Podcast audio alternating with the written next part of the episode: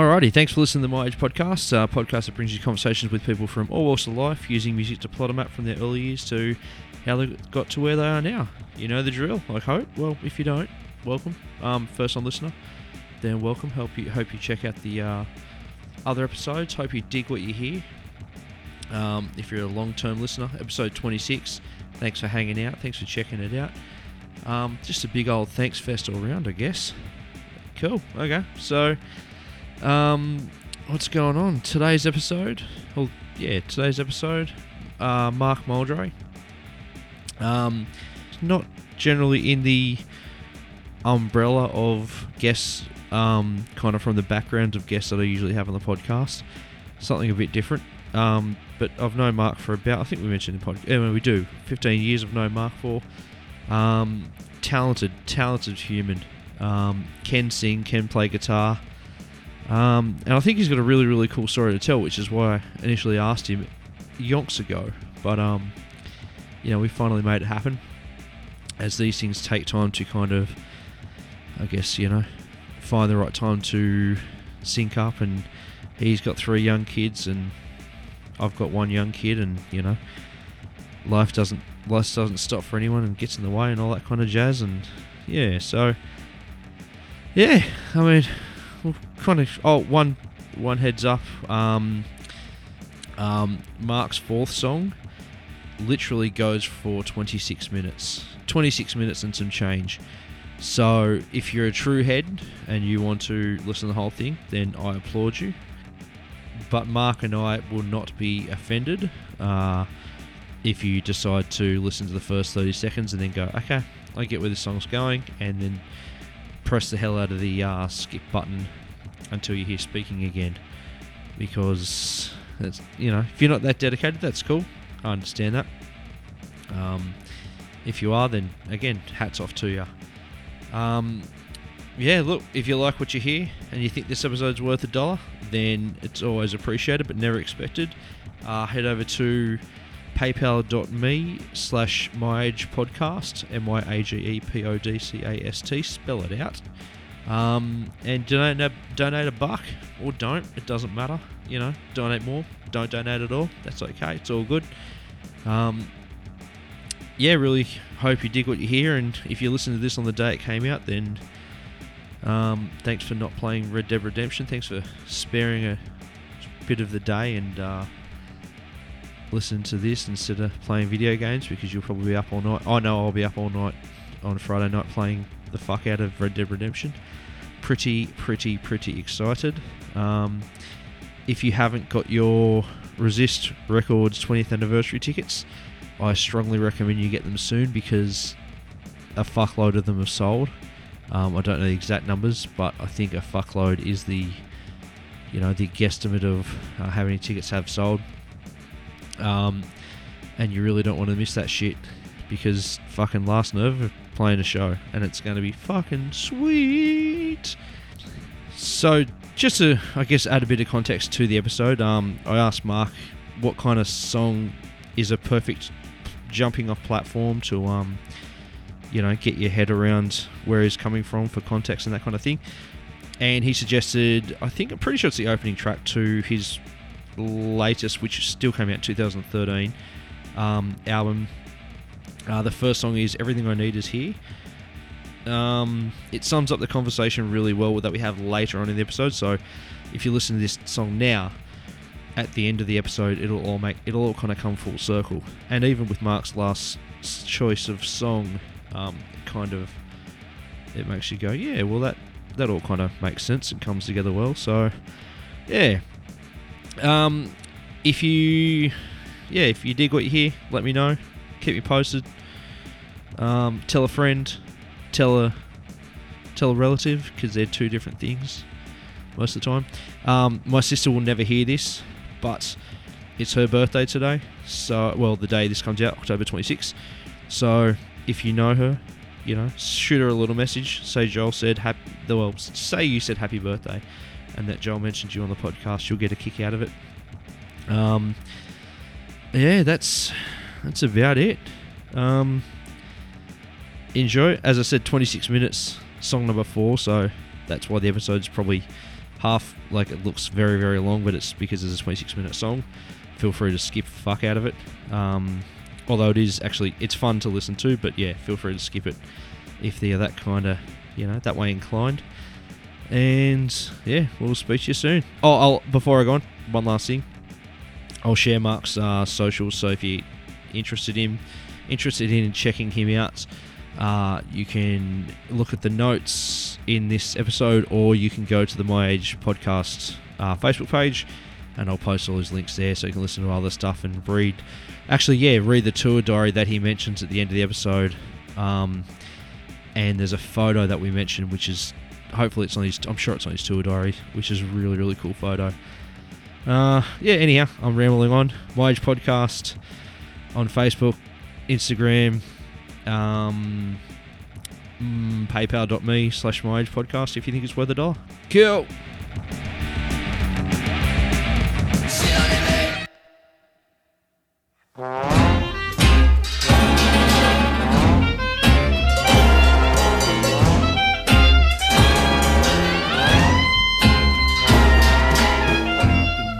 Dawn, the curtains drawn. I hear you breathing low.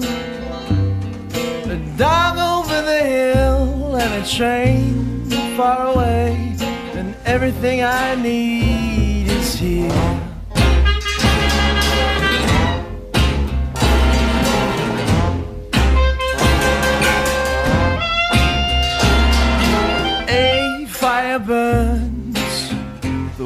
Waiting birds, the smoke it fills the room.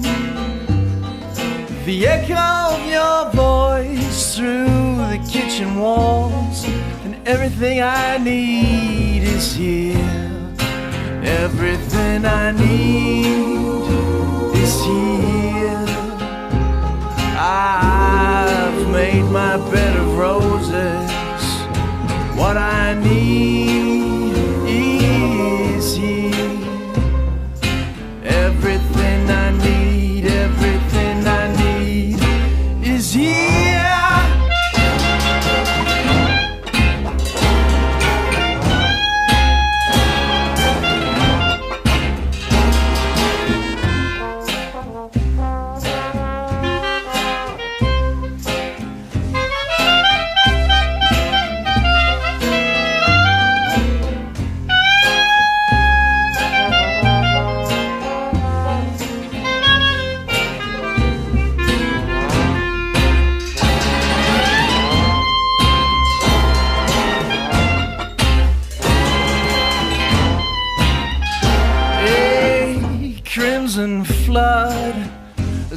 splash of blood. Flames whisper as you sleep. Vanish in the embers as the sky congeals to black, and everything I need is here. Oh, won't you rock me gently as I sleep tonight? Cause everything I need is All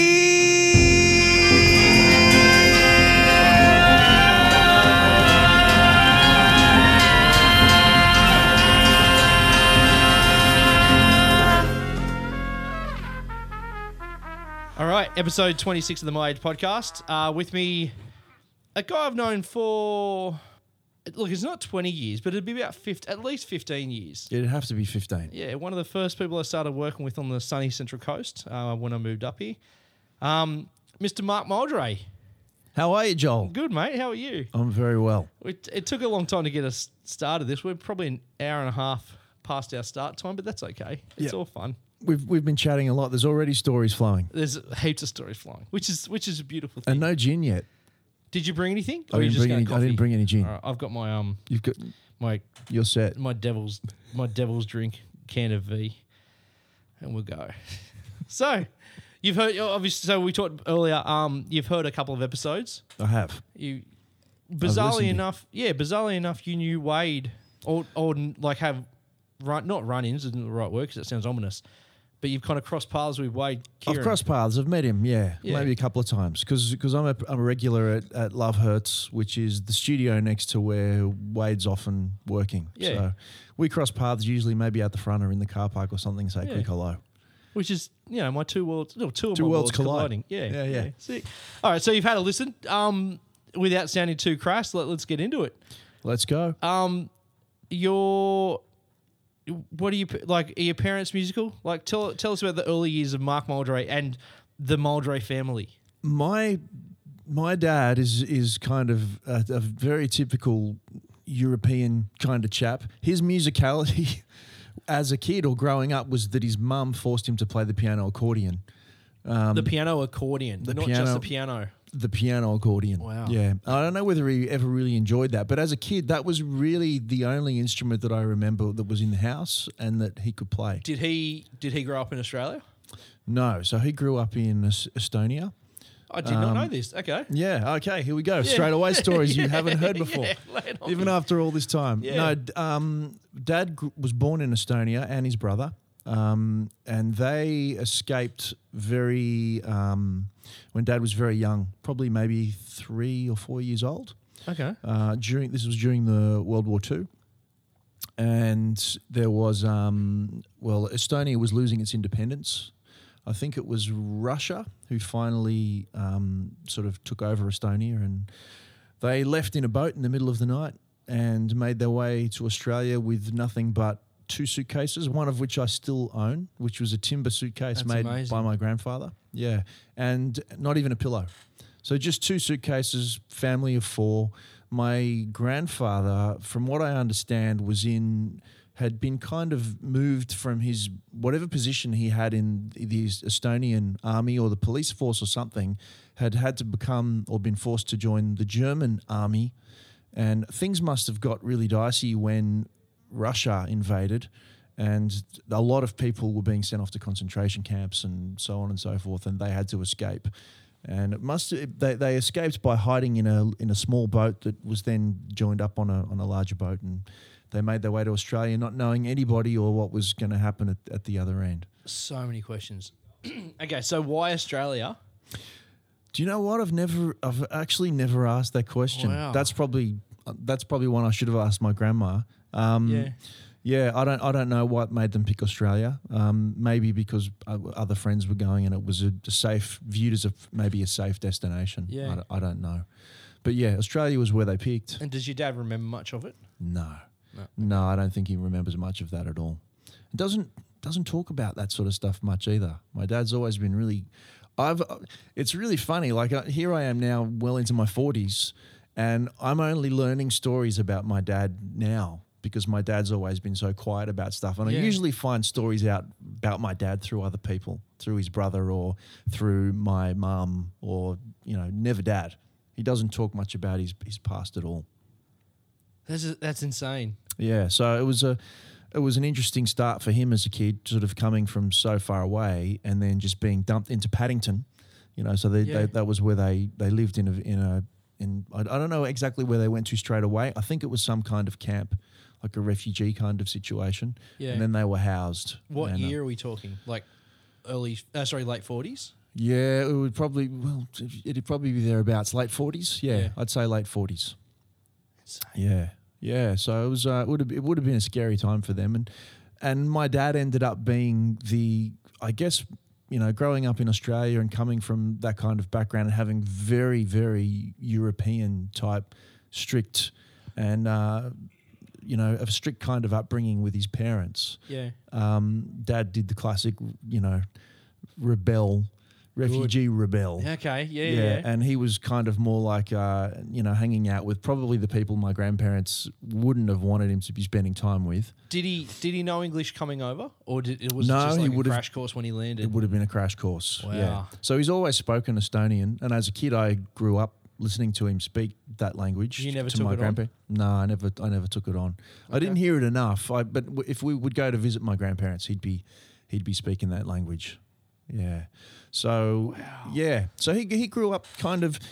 And then as he got older, I guess hanging out with guys who surfed. You know, my dad got right into the surf scene and Yeah. spent a lot of time at, at, at Bondi and and you know riding a mal, and he sort of got into surfing. Yeah, but he was definitely wrong side of the tracks for a while there with the people he was hanging around with, and he ended up spending some time in jail. He was stealing cars and Heavy. yeah, yeah, yeah. So, so yeah, he ended up in Long Bay for a while. I think just after he met my mum. Okay. Yeah, for and I, do you know the I've only discovered this stuff recently. Like this has only been in the last few years that I've found this out about my dad, and I only got detail off mum as to how long he was there and when exactly it was. Only in the last few months, mum sort of filled me in on a little bit of that. So yeah, dad's always remained very tight-lipped about that that kind of stuff.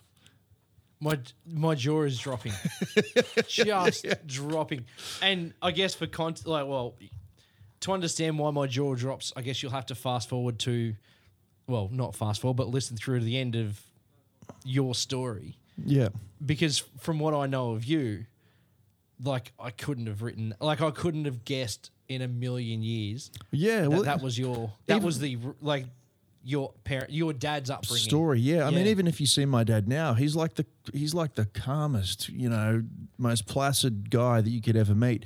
Back then, he was really angry. I mean, there's a story about my dad which I've been told a few times where he was just sitting in the traffic lights in his car, and the Ute in front of him didn't take off at the lights. The guy stalled or whatever it was, you know, and and, As you and do, yeah. yeah. He just stopped, and Dad jumped out of the car, jumped into the back of this guy's Ute, and started kicking in his back windscreen. wild wild Whereas if you met my dad now, you'd and you heard that story, you'd just be kind of shocked. You'd be like, "Wow, I can't, Im- I can't imagine you in a million years even raising your voice," which is how I grew up with my dad. He barely raised his voice, but yeah, obviously as a kid, you know, and I, I guess it, it comes to. It comes down to too that he was probably maybe had a tough upbringing, maybe bullied a little bit. Yeah. European in an in an in an Australian country where as a little kid didn't even speak the language and you know just re- just rebelled. Yeah. Yeah, yeah. This is mind blowing. Oh wow. so like, straight away, there you go. Um, what did he go in for? Do you know? I think it was car theft. Okay. Yeah, so it, I think there was quite a few cars. Do you think it ever affected him in his, in his later life? I don't think so. Like, does it? Does No. that? Yeah. Okay. I mean, no, I think maybe my dad's. I mean, sorry, not like going to jail. Did that ever affect him? Did like No. did that ever put up roadblocks? It probably made things difficult for my mum and dad's early relationship because I think he just started going out with mum. Yeah, Yeah. I think it was all early days. Yeah. So yeah, maybe from that point of view, it w- was hard for him then. Definitely coming out, but I don't think by the time I was born and growing up, I think it was all mostly kind of forgotten, and mum and dad just moved on, He chilled out. and then it wasn't ever talked about. so wild. Okay. Yeah, so from a musical point of view, there wasn't much going on, just piano accordion. Now he plays a range of instruments and he's, he's he, he listens to a lot of music. And he did he listened to a lot of music when I by the time I was growing up. Yeah. But yeah, it was the piano accordion. That was it. And what about your mum? Mum came from small country town. So Um, okay, yeah. So born mum was here. Australian. Yeah. Born in uh, Nambucca Heads. Okay. Yeah. Yeah. Yeah, and lived there till she was about. Now she came from a family of ten, so it was a big family, w- not in a large house and not a lot of bedrooms. Yeah. So the kid, mum, mum remembers the kids sleeping in like um, sleeping in drawer like chests of drawers Wow. as babies. They'd open the drawers up and you know Yeah. li- line, line a it. couple of kids up in the in the drawers. Yeah, because they didn't have enough beds and enough space. Wild. Yeah. Um, Mum did not enjoy living in a small country town. By the time she was a teenager, I think she left home at about 16 Okay. and moved to Sydney. Just straight to the big smoke. Yep. Straight to the big smoke.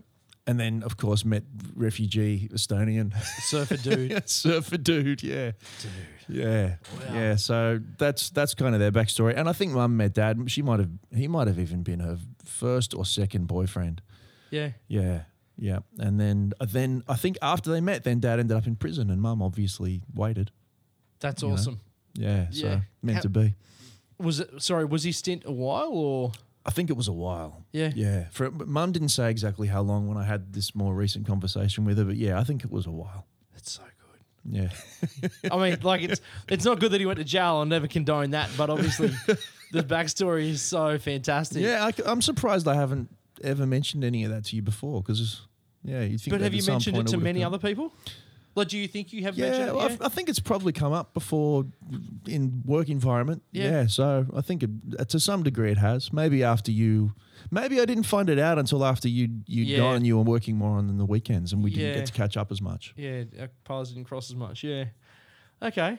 So, where do they settle? Like, we live on the Central Coast, so it's like an hour and a That- half ish north of Sydney. No, so they actually were a long time in Sydney. Yeah, you know, cool. so mum and dad were living eastern suburbs. Yep. They were living around, um, I guess, Bondi, Vaucluse, Yep. Rose Bay, all those, all those kind of areas, and, and moving around a little bit. They were just renting. Okay. with a couple of young kids. Yeah, so they for, uh, up until about the age of ten, we were we were living on um, in the eastern suburbs, and mum and dad's musical. Like if I if I think you know, and that's obviously what some of this is about. But if I think back to some of dad's musical, what he was listening to at the time, and Yeah. as we were growing up, and what shaped eventually you know this is the this is always the thing that I love with music when you know I talk about this stuff all the time I hated what my dad listened to when I was at home as an, and I was a kid Okay. I wasn't interested you know n- not much at all I loved the Beatles who dad didn't like so much I don't know how I found my way to the Beatles Yeah, Dad that'll didn't- be interesting. To, yeah. Dad didn't have a lot of that sort of stuff at home. But when he was a kid, he was listening to heaps of the Beach Boys. He was a massive, massive Beach Boys fan. Heaps of Roy Orbison. Okay. All the surf bands like Jan and Dean. Like he, he was a massive Jan and Dean fan. I can remember those songs like Little Old Lady from Pasadena and Dead Man's Curve and all these kind of old 50s surf songs yeah. like Surfer Girl and Beach Boys stuff, I Get Around and Little Deuce Coupe and all that stuff. I remember those songs really clearly from from being a kid because Dad would play them, and he was he would have still been playing older records. I was born in seventy, so Dad was still playing those '60s records by the time I was born. And Roy Orbison, heaps of Roy Orbison. One of the main ones I remember in his collection because Dad had an okay vinyl Yeah. he had some stuff in there that I couldn't listen to, but there was some okay stuff, and it, it got me into Dylan. He had Highway 61 revisited.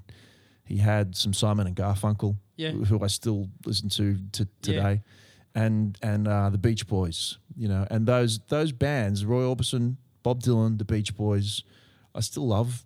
I still go back to that stuff. Yeah. Now, didn't like it at all then. Yeah, I thought can it, imagine. Thought it was terrible at the time. So nothing. There was no.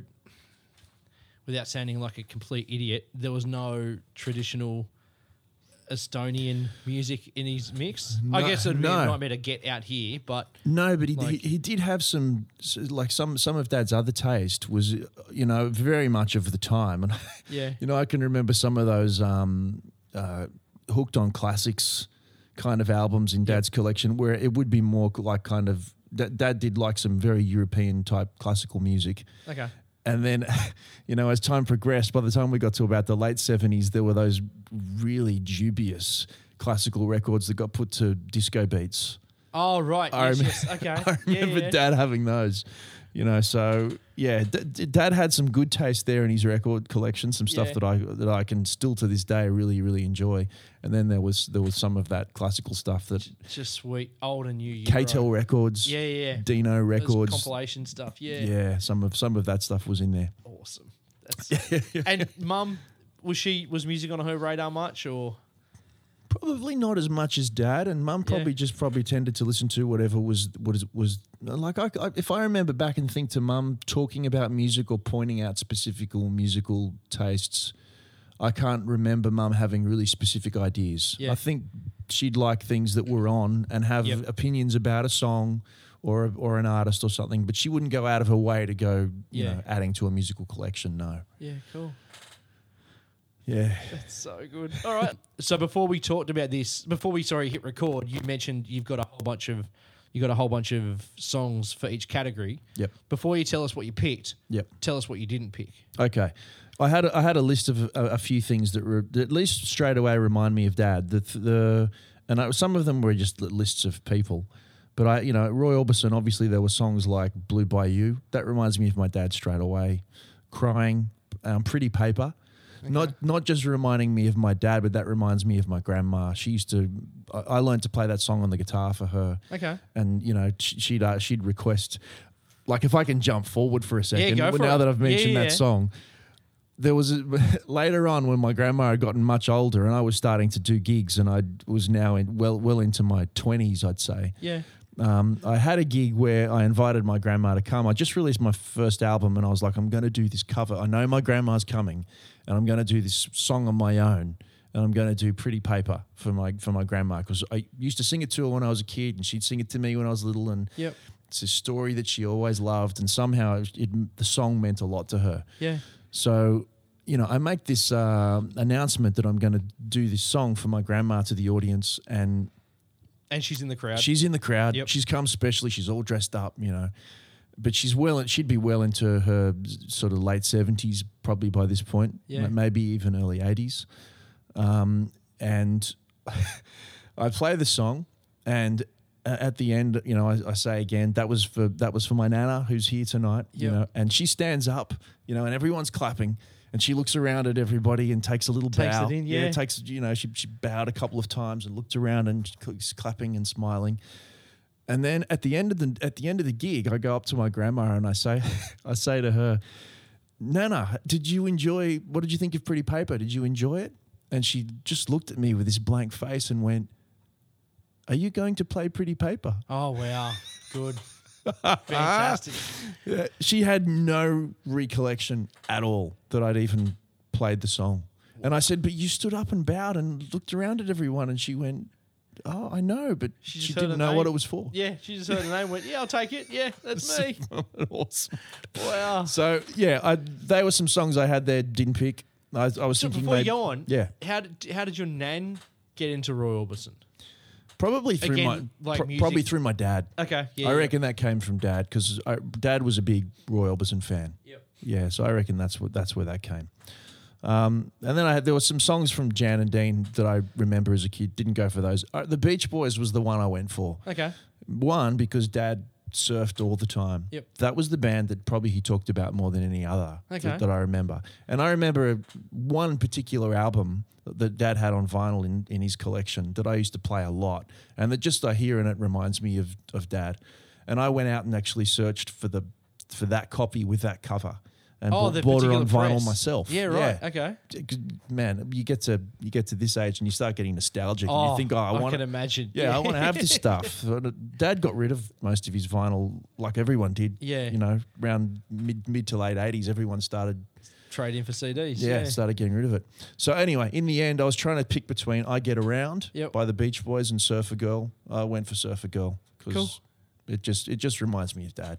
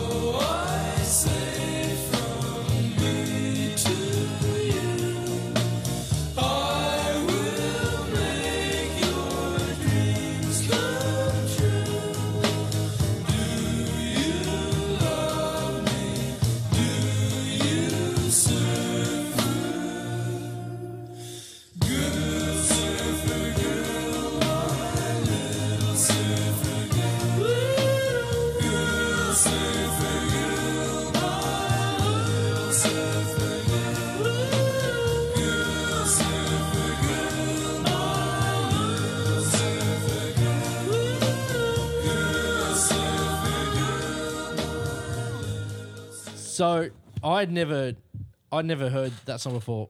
I don't know. I'm not. I've, look, I'm not going to be the last person to say I'm a big Beach Boys fan because I like the hits as most people do. Yeah. But you were saying when we listened to it, that was an earlier version. Like, is that like an early? Sorry, that comes earlier in their discography. Yeah, yeah. Is that what all their earlier stuff was like? Like really slow? No, or- no, there was still definitely lots of fast surf songs. Okay. I picked I picked that one probably because the melancholy ones often stick with me. I've, Yeah. I've got a thing with melancholy comes through in music. the music. Yeah, Yeah. and I, and I love that kind of sad tone of Brian Wilson's voice, and that song brings back memories for me. So Yeah. yeah, that that's the reason for picking that one. Yeah. It's. I mean, it's a fantastic song. Yeah, Yeah. Um. But you were saying what were the other ones you could have picked? I get around. I get around. That one reminds me a lot of of. And you know, good vibrations. That Yeah. one reminds me a lot of being at home and listening to Dad. And I could have picked that, but everyone's heard that a million times before. Or Little Deuce Coupe. You know, tho- those because Dad talked about those cars too. You know, and when he was a kid, Yeah. when I look at photos of Mum and Dad, that they had cars. Those that, cars were of there, that era. Yeah. So, you know, Was there a lot of like? Was music? A, how would I put it? Was music always on around the house, or was it like only like Saturday nights when people come over for dinner? Or no, music Like- was on. Okay. Yeah, they, they they did tend to play music, music in the car. yeah, You know, it was. I remember growing up as kids, it was cassettes, and and you know, we, there was there was always music playing. Dad used to make little compilations as well and play them in the car, just songs he'd recorded off the radio. Yep. Yeah, and I remember listening to those compilation tapes. You know, and even now I can hear a song and go, I remember that was on. yeah. You know, on Dad's compilation. I'm very much the same way. Yeah, my, okay. my, I, I'm pretty sure my dad, like, not to say your dad didn't make the best tapes, but he didn't because my dad made the best mix mix tapes. But like, yeah, I can I, I can hear a song that I haven't literally haven't heard in thirty something years, Yep. and go that was that was on that tape. Yeah, yeah. Like it'll be on some random movie. It'll Yep. just pop up for no particular reason. Yep. I'll be like, oh, that was one of those songs. Like Yeah. Man Eater by um. But isn't it unreal when yeah, m- like a, s- you'll hear a song like that and Yeah. immediately like I was going to talk about that in your next little s- Yeah, yep. section, but you can hear a song and it just takes you straight back to a place Yeah. or or a time or a smell or whatever. Yep. You just you can you can you're there. it's amazing. yeah, I, I love I love that stuff. Yeah, it's pretty Yeah. great. Okay, so um, a lot of music around the house, which is always you know always a good start. But your par- besides your dad playing um, piano accordion, there was was there any other was there musical instruments around the house? Like, did your dad No, bring not- that back into the house like when he when he was of age and kind of because obviously they didn't He bring had anything over. th- the piano accordion was in the house. Okay. Yeah, but it wasn't played much and it was brought out as a novelty. They Like- didn't bring it over from No, They no, didn't- no. they They would brought one. have. They would have bought that for Dad here. Yeah, I yeah, reckon. cool. Yeah. Um, and Dad, Dad, it was more a novelty thing. Dad would bring it out for a laugh. You know, if you had someone over for dinner, Dad would be on the piano accordion playing a playing a tune. Yeah. Um, it wasn't until I was about ten that I got bought a guitar. okay, Yeah, yeah, and that was that would probably be the next musical instrument that came into the house. Maybe I had some little cheapy keyboard before that. yep. Yeah, as as we all often do. Yes, as so Yeah. happens. Yeah. so, what was? How were you getting music when you were younger, outside of your parents? Like, was there much? I mean, obviously there would have been radio and that kind of thing, but like, Yep. what were you? How were you getting it? This is late seventies. Yeah, so but, I mean, Mid by the late time I was 70s. about ten, the or ten or eleven, I had one. one the, the one thing I was going to talk about was we had this old car. Dad had this old Holden that had one of those cassette players in it that was like a huge beta style cassette. It was almost like a videotape. Not an eight track. It, well, no, it was in the car. I don't know what. You know? To, to be honest, I don't even know what it was. Okay. It was just a, a tape player that was in the car, but it took a huge A cassette, cartridge like a thing. cartridge. Yeah, yeah, yeah. yeah. Maybe it was like an eight track. I think it's an eight track. Yeah. Um, and he only had one album in the car. So that album got played Good. all the time. Just thrashed. Yeah. And the second dad was out of the car, I'd turn the ignition, put the cassette in, you know, and sit sit in the car and listen to it. Wait. Oh, so I I just had the eight track thing. Okay. So what was the album? Uh, Harvest. Right, wow, okay. Yeah. So I'm, I'm probably jumping the gun on you. No, go but for it. If I was going to pick a, my second track that reminds me so much of that kind of era of being probably about eight to 10 years old, yeah. It's the first track off Harvest. And the se- the second that that song ever comes on, like I'm so transported to that into that car, you know, talking about Yeah. what a song does. You know, I, I- I can, and I've told this story a few times before because it's so it's still so vivid. You know, I can put that the first track on that's called "Out on the Weekend," and the second it goes on, I can see my dad sitting next to me in these tiny stubbies. Good. Yeah, with these, and he used to wear these kind of um, crocheted singlets. Okay. You know, with the nipples sticking through and the, Good. the hair sticking Very of through the and everything. time. Yeah, Yep. extremely of the time. Mum ne- in tennis shorts or something next to him with a huge big pair of sunnies. Yeah. You know, and me in the back, sweaty hot day with my skinny legs stuck to the vinyl seats of the car. You Yep. know, and there was a hole in the floor of the car where you could see the road. Jesus. And it's still past Rego. Yeah. Good. Good. See the road passing underneath. I, I can, I can, I'm there when I hear that song. Yeah. And to this day, like that, that just that's probably one of the best memories I have of mum and dad when I was a kid. Is just being in that car and having that cassette, Yep. driving around and listening to that album over and over and over and over and over again.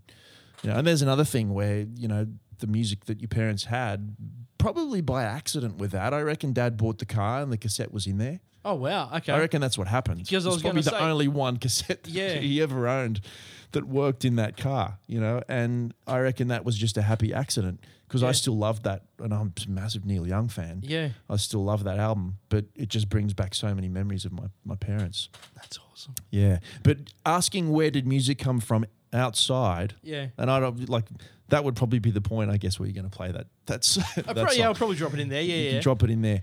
But look, music outside of my mum and dad, like where, where it came from, I had two fr- two really really close friends who we grew up with, and I was about three blocks away from them in Vaucluse, Yep. where I grew up probably from about the age of six or seven to ten. Before you go on, Yeah, is was like Vaucluse nowadays is like it's got to be in the top ten most expensive suburbs in Sydney. yeah, which and Sydney by itself is expensive anyhow, whether you're living in what like whatever Wherever, ever. yeah. Yeah.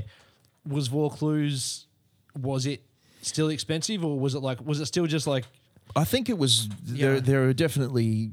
You know, Vau- Vaucluse was definitely always the more upmarket area. Yeah. we were not upmarket in any way, shape, or form. Like w- where we lived was like there were some shops on the main road, and behind the shops was like a little dingy space. I think where whoever owned the shop used to live, Yep. and then next Yep. to that was a big block of flats, okay, right. and we lived on the top floor of this kind of brick block of flats.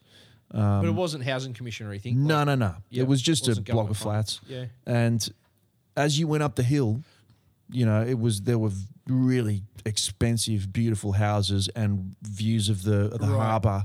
You know, and the, by the time you walked up past our place, it was almost maybe our house was probably the only block of flats on the street. Yeah. I can't remember that there were any others, and all, everything around us would have been like a more of an upmarket Yeah. style house. So it wasn't like it private wasn't, school kids. Yeah, it wasn't a working class blue collared area that happened to kind of become expensive. No, no, Yeah. it was always more upmarket. Yeah. Yeah. and there was always it was always a money area. Yeah, well, okay. yeah, without a doubt. Um, we just we just lived in the the slum spot. Yeah, that one. the slum Yeah. spot of Vaucluse. yeah.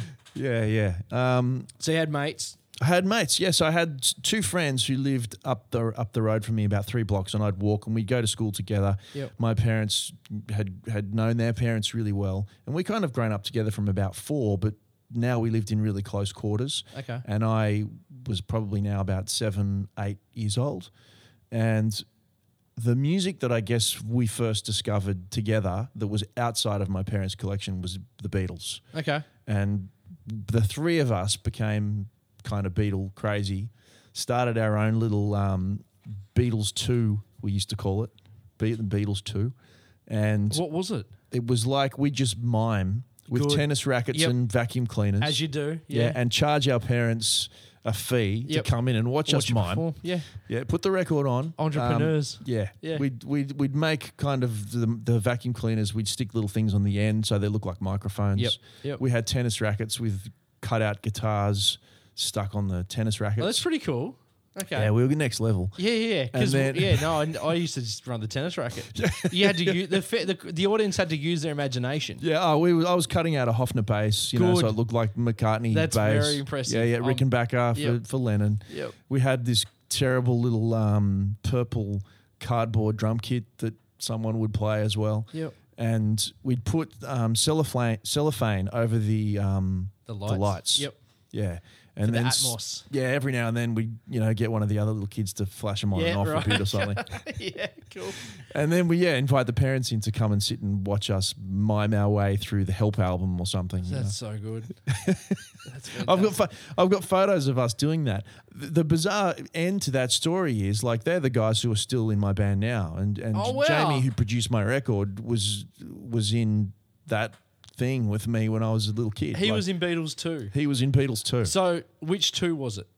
it was just Beatles two, as in not Beatles, not the Beatles. So like Mark two, like It's number like two. the sequel. Yeah, yeah, yeah, right. Not like two as in as Two well. people. Yeah, yeah. Oh yeah, yeah, yeah. Cool. Yeah, or not in as well. Yeah, Yeah, yeah, no, cool. Beatles two. Yeah, like the sequel. Sick.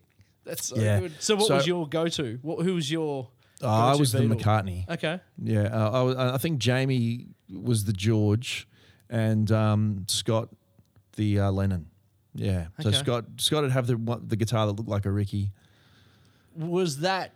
um There may be photos that disprove that theory. I'd love to see 'em. Yeah, I Like, think Yeah, I think they should be. We've shared probably with the swapped world. guitars a bit occasionally. Was but was going for McCartney like a um a calculated move, or or not even calculated, but maybe a subliminal move, being that you thought he was the better, whether it was in the But early maybe- years or like as you grew up, you thinking he was the better better Beatle, or like not better is probably not the right word, but He like was- your favorite. Or, He was probably more my favorite. Yeah. and probably still to this day. Like, But was yeah when you were little was he your favorite then? yeah, I would. I'd say yeah. Yeah, okay. Um, and I, I- I think you'd probably find that that you know if you talk to Jamie or Scott, where they'd talk about the fact that Lennon and Harrison would probably be their, their more their favourites over Yeah. McCartney. You know, I mean, everyone's got their opinion on Yeah. the favourite Beatle, and you know. Through McCartney's solo years, he's sometimes been my guilty pleasure because sometimes I'm he's he's embarrassed me to say that I'm that I'm a massive Paul McCartney fan. Yeah. Whereas, yeah, but but still, he is my guilty pleasure, and I, I, you know, I'll I'll buy almost anything that he's ever put out, even if I don't like it. Have you heard the new album? Yeah, I, I- have. Yeah, I don't go there, Joel. Like, so I I went through I this year. Last year I stopped. I feel like I stopped listening to music last year. Yeah. I just kind of went. Does it sound like no effects or is it no effects? If yes, then I'll listen. and if it doesn't, then whatever. It's not on my radar because I was so engulfed in listening to podcasts because it was like this new thing yep. to me, it was this new thing. I mean, podcasting as a as a as a medium, I guess, has been going for about ten years or so. This year, I tried to like be like, I've got to. I just want to listen to new music, Yep. and so whenever I'd hear someone something new was coming out, like Your ears would prick up. yeah, I'd be like, okay, well, I, like I'm gonna add that to a playlist, or I'll put it on after I finish this podcast or whatever. And so I was listening to, I'm gonna call it. He was on Marc Maron's like WTF podcast, and he they where they did a live episode. Yep. With Paul McCartney. Did I just thought he was doing a live episode because whatever. It turns out he's like, oh, and I've got a new album coming out. It drops tomorrow or something. Yep. And I was like, oh, okay, today's tomorrow. So, like, it's on Spotify and I'll listen to it. And I listened to it thinking, I, I, don't want this to come off as rude, but I listened to it thinking, like, You can you can be rude about this record. It- but I was like, well, at least he. He's not doing it for the money. no. Like he doesn't need it. So like I came, I went into it going, this is him being artistic. Like he doesn't have to, he doesn't have to phone in a song. no. So like this is what he wants to do. So when I listened to it, I was like, okay, cool. And then I got about three tracks in and went, I'm so fucking bored of this. Yeah. Because it sounds like a guy in his mid seventies trying to remain young and Oh, relevant. Really? But that's what it is. Uh, Yeah. well, uh, sadly, that's what it is. That's kind of what it's become to with McCartney. It's, it's Yeah. there's still, and I don't know whether it's still that he's the, a massive part of his life. He's fought the fact that there was so much, especially when someone dies, like John Lennon did. That they become Yeah. such a huge icon that I think to some degree, even though he's had so much success and written so many songs and had, you know, an enormous amounts of money and and Yeah. had this incredible life, he still fought for the fact that I need to justify my ability Yeah. to write something that's current or something that people are going to enjoy or that there's going to get some kind of critical acclaim and I think he's felt this weird need to always be current. The funny thing is is that no one who really appreciates McCartney for anything that he'd ever done wants him to do anything that makes him remain current. Yeah. Okay. We'll, we'll, I'd rather hear him do what he did when he first left the Beatles, which was walk into his little house that he had I think somewhere in Scotland, Yeah. and set up you know a four track and record drums in the toilet and have you know some Yep. guitar mics set up in the living room and make this kind of homey little fanta- record with great songs on it that has a sense of humor and is still I can still listen to today. yeah. I think the the thing that Paul McCartney maybe doesn't get with his current songs, and I think some of those songs I've I've listened to them and think, I think he's trying to still be funny, Yeah. but they're not like he he did have this quirky sense of lyrical humor. Yeah. You know, where he'd, he'd sing really silly things and do funny voices and whatever. It's not coming across like that anymore. I think maybe lyrically Yeah. he thinks some of those new songs are funny. Yeah. They're just not. And it just sounds like, like you said, someone who's trying to rem- sound like they're remaining current and it's uh, not working. Yeah. Well, it's sad that I- I, I can't it's listen sad to that it. my opinion is the general opinion, but like or what I guess a lot of people would probably think as well. But Yeah. yeah, like, and I wanted to love it. Like, I want, I really, I want really to wanted every love time he releases a new record. it. Yeah. I usually hope if I can find a single solitary gem Yeah. somewhere on there that that then I'll go oh well I'll go and, I'll go and Yeah. buy it for that. That's justified it. Yeah. yeah. Yeah, but Well- he is my guilty pleasure these Yeah. days. I, st- I, I I still like for his, as far as his current stuff goes. I still go back and listen to those early solo records when he first left the Beatles, and there's two that I really really love, and that's um As- one, one's just called McCartney, Okay. Yep. just got a bowl of cherries on the cover, Okay. and the other one's Ram, and both of those records to me are like the pinnacle of his solo ability. But it was kind of a, at a point in his life where he he made records without. They just seemed so much looser and more fun, and like he didn't care, and he'd thrown off the shackles and just going, "I'm making this homely Yeah. record at home. I'm relaxed. I'm just making making some songs. Did did the same vibe carry through with the wing stuff? Some of it, Yeah. Okay. Yeah, some of it. I mean, I can't say that I love all everything that Wings did either. Yeah. There's this is the thing though with this stuff, and that's why guilty pleasures become guilty pleasures. Yeah. For me, the big part of even some of the corniest McCartney songs, there's some massive sense of nostalgia that I can't let go of. Yeah. Attached to those songs, and even though I can listen to them, and that part of my brain is telling me. Oh, that lyric was really terrible, or Cheesy, that this is cheesy, or this is bad. I look at that film clip, that's the worst there's a massive part of it that I can't let go of. Yeah. That that's the guy. That's the guy, and, Yeah. and that's the that that song triggers a memory for me, or of being in a certain place or a certain Yeah. time, or I can't I can't let go of it. Have So- you you've seen the video where his son's about to play on some TV show? Have you seen the, that video? His son's No. about to play on some TV show. His son plays in a band, and for whatever reason, they cut to Paul McCartney, and they go, "Oh, hey, your son's about to play some show. Like, why don't you give him a few words?" And I don't know what his son's name is. Let's call him Steve. James. James. Okay, he goes, "Hey, James, like, rock on, man. You do it, man," or something. So, and you're sitting there going what the fuck is this? But then you stop and go, like, you know, whatever. Like we've all said dumb stuff, but have did you write help? Like, no. so That's he true. can he can get away with it. That's Like, true. Then you yeah. can do whatever you want. And you know, he didn't. He's pretty squeaky clean. Like he didn't have a a post Beatles meltdown that John Lennon kind of had, and No. yeah. So No, he's retained that. Yeah, That ha- image, that yeah. happy. Yeah, Yeah, I actually saw an article today in the Guardian or somewhere that that it was almost exactly that. How does Paul McCartney still manage to make everyone feel so happy? yeah, Something along those lines. Yeah. If that's your legacy, yeah, great. yep.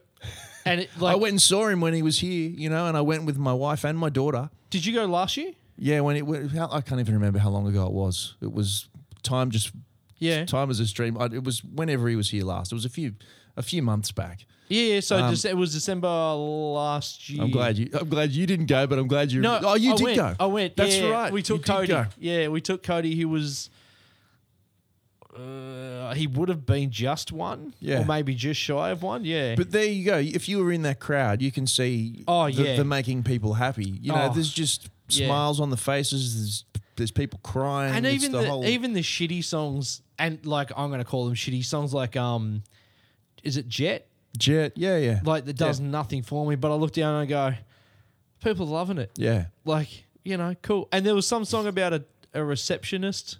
Uh, temporary secretary. So bad, so bad. But whatever, like because.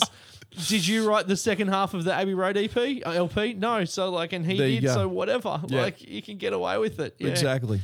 Exactly. cool. Yeah. So he, he remains my my guilty pleasure.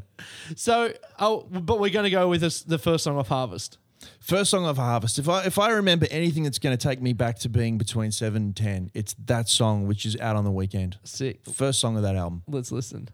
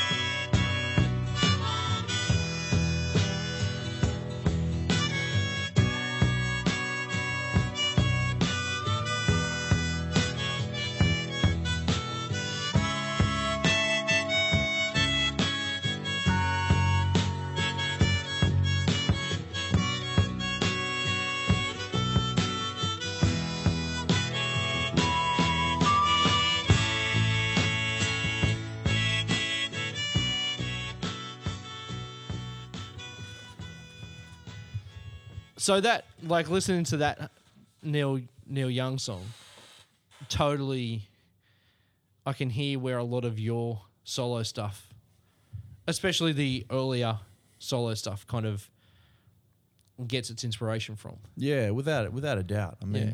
even the way he attacks the acoustic guitar, I kind of Yeah, absolutely. I can completely see that. Yeah. yeah, I, I love the way he attacks the acoustic guitar. Just his strum and these it's, it, Yeah. He's very heavy handed. he's heavy-handed, yeah, Yeah. which I get in trouble for. I get in trouble Sound for guys all the hate it? time. Yeah, just hitting Yeah. the guitar too hard. Yeah. but yeah, he do, he does do the same thing. And I feel like he um slouches over it's probably not the right word, but he kind of he's very on top of it. and I can yeah. see that you doing that as well. Like when Yep. you sit, you're very on top of the guitar. Yeah, I get in Like- trouble off that of my dad all the time for, Okay, for bad being posture? Yeah, Yeah, posture. He's that's like parents' stand up job. straight. Yep. That's fair enough. Yeah, you're gonna end up with back problems. Yeah, it, uh, we'll, we'll, we'll deal with it. I just science will come through eventually. That's right. Yeah. That's right. Well, the time I'll. I'll hope. Yeah. Okay. so it's it's I guess it'd be kind of hard to rebel against not rebel against well, you know, let's say rebel against. Um your dad was a bit of a rebel. Well, was a rebel. I shouldn't say He a bit. was. Your dad was a rebel. So it, I feel like it would have been kind of hard to sh- not shock him per se, but like he may have looked at you your form of rebellion when you're you know early teens or whatever and just gone, yeah, I've seen it all before. but like, what were you like?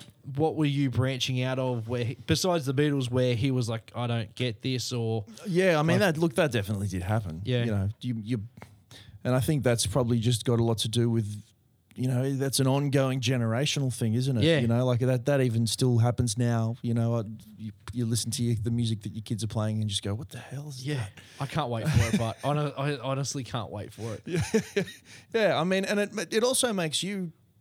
It makes you discover things. One thing is with getting older as well. You know, you were talking about. I was going to say this to you before because you were talking about listening to to um, new music. Yeah, looking you know you do get to a point in your life where you stop searching it, it you don't mean to do it you Yeah. might not even try and shut that down but you'd suddenly realize i haven't really listened to anything new yeah, for I, I don't know how long yeah. like I'm, I'm just listening to the same bands that i listened to 10 years ago Yep. i sort of made made a decision just re- it was only just recently to go i've got to start listening to to more music especially because now i'm teaching Yeah. music and teaching guitar and teaching songwriting and doing all those kind of things all the time with people. Yep. I had to get out of my bubble and start listening to what the, what younger kids were listening to. But when it was me, if, Yeah. you know, if, you- if you're talking back to when I was when, when I was that age, um, I the first big one that I remember my dad really didn't like, and you know, th- talk talking about guilty pleasures and and, and at, at the time, if I look back now, I'm like, why, why did I do that? But I became a massive Duran Duran fan. Okay. No, like Yeah. it makes sense. you Yeah, know, like, and I was, I was, they were, they were huge. they were cutting edge. Yeah, Like, and yeah. Uh, my dad hated that. You Yeah, know? okay. I, I remember dad hating Duran Duran. That maybe was the one where me and dad really, really sort of butted heads. Yeah. Um, some of the other stuff that he could put up with, but there was some there were some bands that I got into around this time now. Um, the Police, Midnight Oil. Yeah. Uh, there were a lot of indie Sydney bands at the time that, that we started listening to. So there were you know bands like uh, Died Pretty, The Church, Yep. uh, the Scre- Spy vs Spy, Screaming Tribesmen, Yeah. you know, the Lime Spiders, Celibate Rifles. Yeah. Um, there was this whole kind of the Plunderers. There was all these kind of little indie Sydney bands that that we started listening to lots.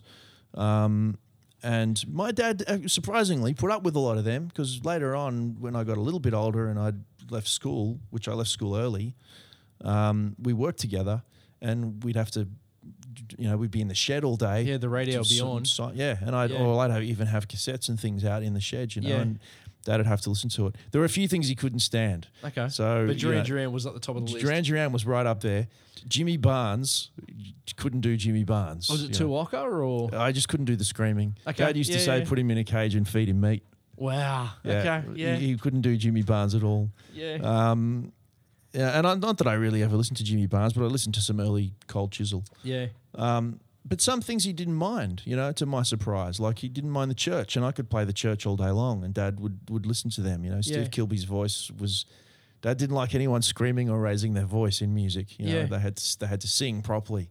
Yeah. You know, so he didn't mind. He didn't mind Steve Kilbey, um, and some things he could put up with. Was Yeah. Duran Duran like?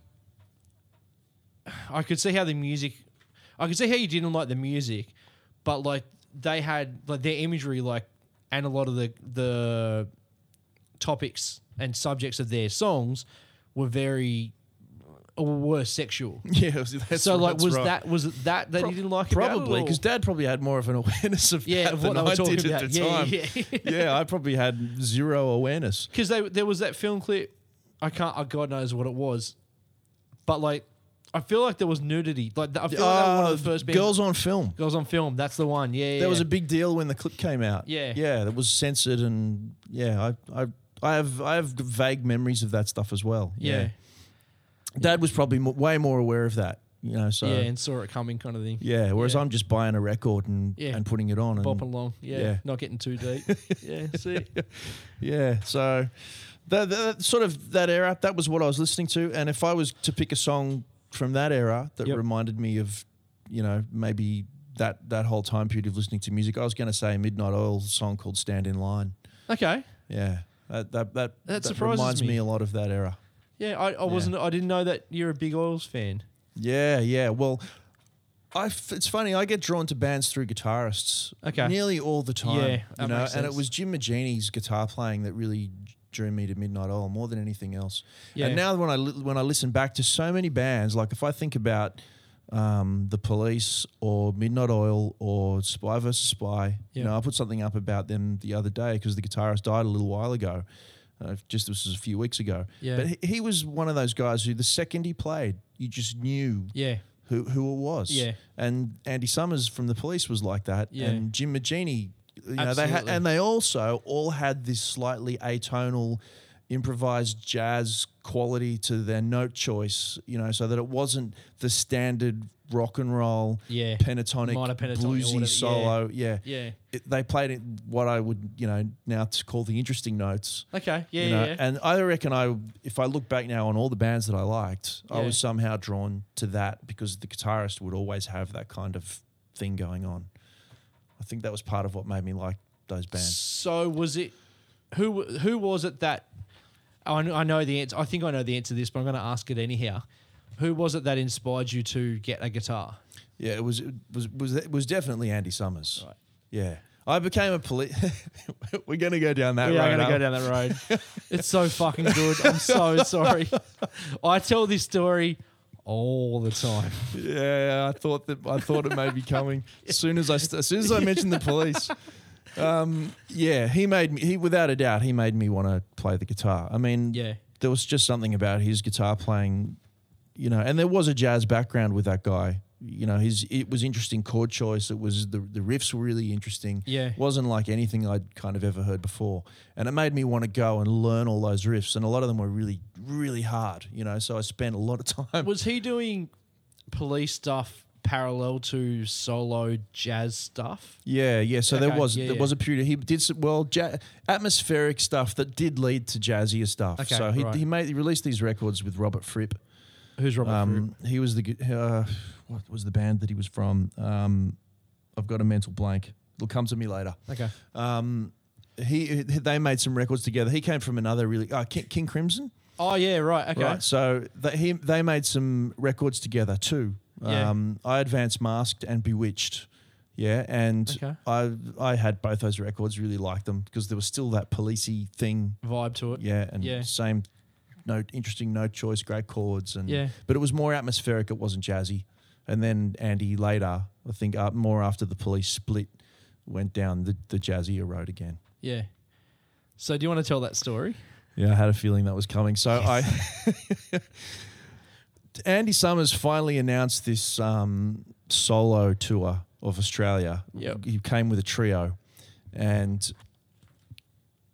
he, he was doing his jazzy stuff, and to be honest, the tour got really bad reviews. Like just Okay. in general, like if it got people were walking out of the shows, and I still wanted to go. It was like Andy Summers has never been to Australia. He'd never. Do you think before you go too much further, do you think people were walking out because it was bad, or do you think people were walking out because they they wanted the hits. No, I don't think. I don't know whether anyone went expecting that it was going to be because even the, most of the. Although he did play a couple of weird venues. I think there was an RSL or something on the tour, which was odd Oh, okay. because he was bringing a jazz trio. It was instrumental music. The, I think the reason people walked out was not because he was play, wasn't playing the hits. It, it just there was no spark in the music at all. Like when you're playing instrumental improvised music and there's no, it's just flat and boring. Yeah. There's no p- passion there. It just seemed like he was really, really going through the motions. Okay. And I think people walked out because it was just boring, um, which really caught me off guard. I wasn't expecting that that was going to happen. But anyway, I went and saw him at the at the ba- I think it was the basement, yeah, I think that's what you told me. and it was a full house when Yeah. it started. Which is a which is a traditionally a jazz Jazz venue. Yeah. yeah. And there were a lot of people there when it began. The, the room was pretty full. Yeah. I'll be honest, it was slowly emptying as the night progressed. Until there was a, there was a drunk guy sitting in front of me who was calling stuff out, and he he did request he did request um, Englishman in New which Englishman in New York, which is not even a police song. It's a Sting solo, song, which is Sting song. amazing. Oh, it's the it was kind of the best. Like that's the cherry on the top Yeah. of the cake. Yeah. that went down like really bad. Yeah. And um, I stayed till the end because I just it was Andy Summers. Like to Yeah. me, it was like, man, I'm watching the guy who This is it. This is the reason. this is why I'm playing guitar. Yep. So I decided to hang around for the f- for the meet and greet, Meet and greet. Yep. and I I went back stage behind the the stage, and there was a, a like a bouncer bodyguard dude standing next to the table, Yep. and there was Andy Summers sitting at a table waiting for the meet and greet. If I remember right, I was it was only me. May have been one other person Wow. who went backstage for the meet. There was there was disinterest. yeah. Yeah, and I just I, just, I went back with a with a vinyl in my hand, and I laid it down on the table, and I was sort of you know intently looking at Andy and doing that thing that you do when you know you're meeting someone who means the world to you, and you just don't want to say Yeah. the stupid things that are running through your head because You don't want to say play Englishman in New York. no, you don't. You don't want to do that. And I still said the thing that I that to this day I still wish I didn't say it, but it's, you just blurt stuff out. Yeah. And I went, "You're the you're the re- you're the reason I picked up the guitar," which Yeah. is not that bad, I No. guess, but it was true. It, like It was true. You'd think people would be blown away by every time they Yeah. heard it. Yeah, you're the reason I picked up the guitar. He he he didn't even look up from the table. He- He grabbed the the vinyl and pulled it towards himself, and scribbled his name across the bottom of it, and then slid it back across the table, still not looking up, No eye contact. no eye contact, and just said, "You and two million others." Yes. And then he stood, then he stood up and turned around and walked away. Yes. And and the, the, the bouncer dude just stood there staring at me just going oh there was just like this groan That's- noise and i just kind of took the vinyl and turned around and walked away And you still like him. no Oh, you don't? well i never bought another thing Yeah, that's that's After that- understandable. yeah i've i've, I've I actually never bought a single andy summers solo album from that point on That's that's commendable. that's very that's highly commendable. I like it, and I love that fucking story. It's yeah, I tell Yeah. it to people all the time. You Whenever should- it's- it's this thi- there's a thing where you should never. th- There's a, you should never really meet your heroes. So, sometimes Yeah. you should look. Sometimes you do, and it's it's wonderful, and it's it's, it's natural, and it happens in a way that, that that's the way it, I guess it, it, a friendship should happen, or a, or Yeah. a conversation should happen, or whatever. And that those things have happened to me as well, where I have Yep. met and played with people and done shows with people who I've really looked up to, and then you know a conversation happens in a natural way. Yeah, sometimes you just you just should bypass and hop in the car. so midnight oil. Midnight oil, stand in stand in line. Sand line. Is this? I'm not a. Again, I'm like a, a great. My my favorite to quote. I think it's Alan Partridge. My favorite Midnight Oil's album is the best of Midnight Oil. So, like, I don't know where this comes in their discography. I guess it's Uh, early. earlier. Yeah. Okay. Yeah, yeah. Cool. Stand in line. Stand in line. It is.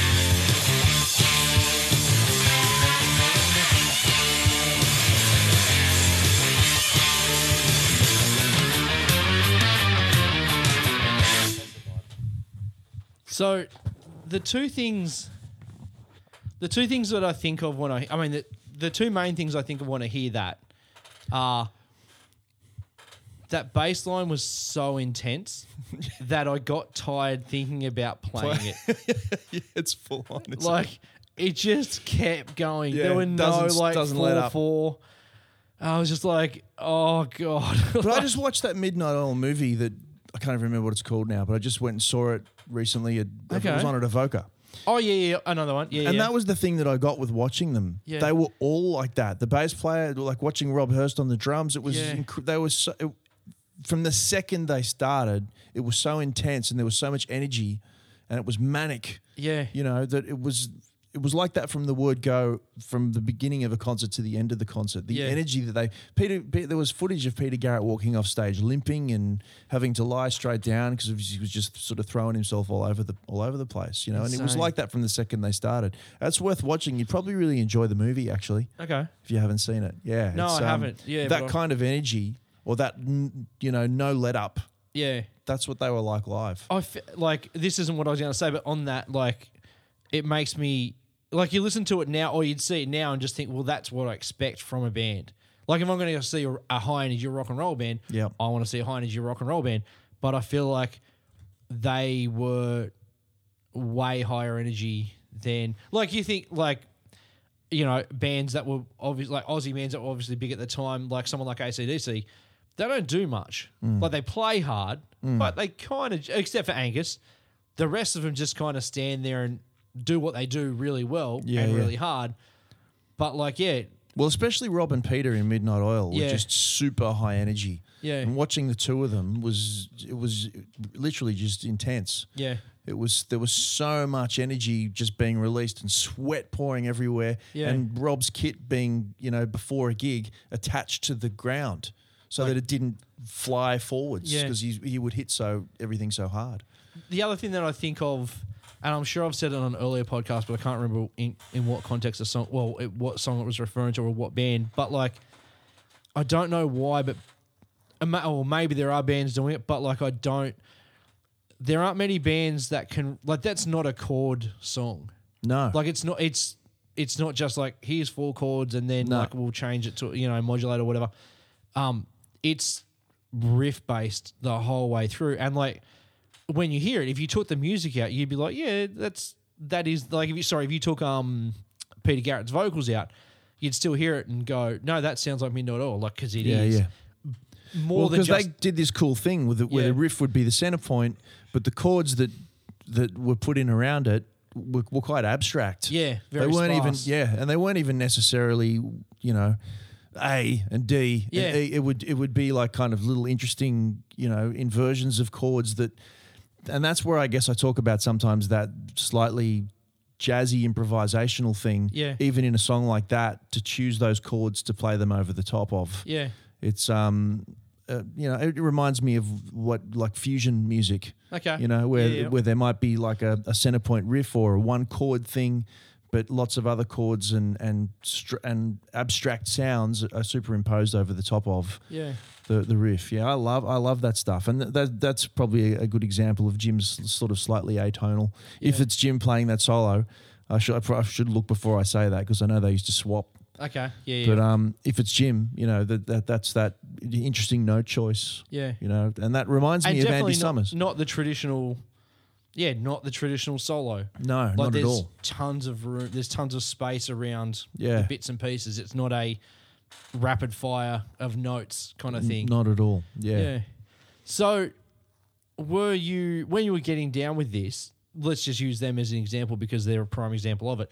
Were you picking up on the the social political aspects of it, or you just like the hard hitting rock and roll sound? Yeah, I reckon I was pretty unaware of a lot. Okay. Of, like even watching that Oils movie, which is a lot of what that was about. I didn't realize all of that was going on. I knew there was some political element to Midnight Oil's music. yeah, I at that point I wasn't very. I, I, I became really lyrically aware. Where lyrics are almost these days are more important to me than than melody and Okay. song. I really focus on the lyrics before anything else. But then I reckon I was just listening to the guitar playing yeah. more than anything else. That's what I was. You know, I was sitting there with my guitar. And, and a cassette and rewinding and rewinding and trying to you know work things out That's and insane, um, yeah, I, I learnt my guitar playing through listening to a lot of that stuff Yeah, see, yeah cool. So, I guess moving forward in life, um, you're still living in eastern suburbs when you kind of hit the 18 mark. You, No, oh, so you, you moved up the coast. I moved to the coast. Cool, I okay. moved to the coast when I was about uh, 10, 11 years old. Oh right, that Yeah. that young. Okay. Yeah. So, uh, and I lived there for a while until I got married. And then Yep. when I got married, I moved back to Sydney for a while. Okay. So, yeah, by, by this time I moved to the Central Coast, I would have been about, about 10. About 10. So, I, my mid, listening to Midnight Oil and stuff like that, that Yep. was on the coast, Okay. not, not in Sydney. What then. was the what was the reason to move up here? Um, I think dad, dad's job. It was dad's job situation. Dad got a job designing furniture for some company that was moving to the Central Coast. Okay. And dad had worked for them in Sydney. The Yep. whole company was moving. Dad came to the Central Coast with the company, bought a house Yeah. on the Central Coast. Um, and not long after he moved, the company went bust. Oh, good. Yeah, so he'd already worked with them for quite a while.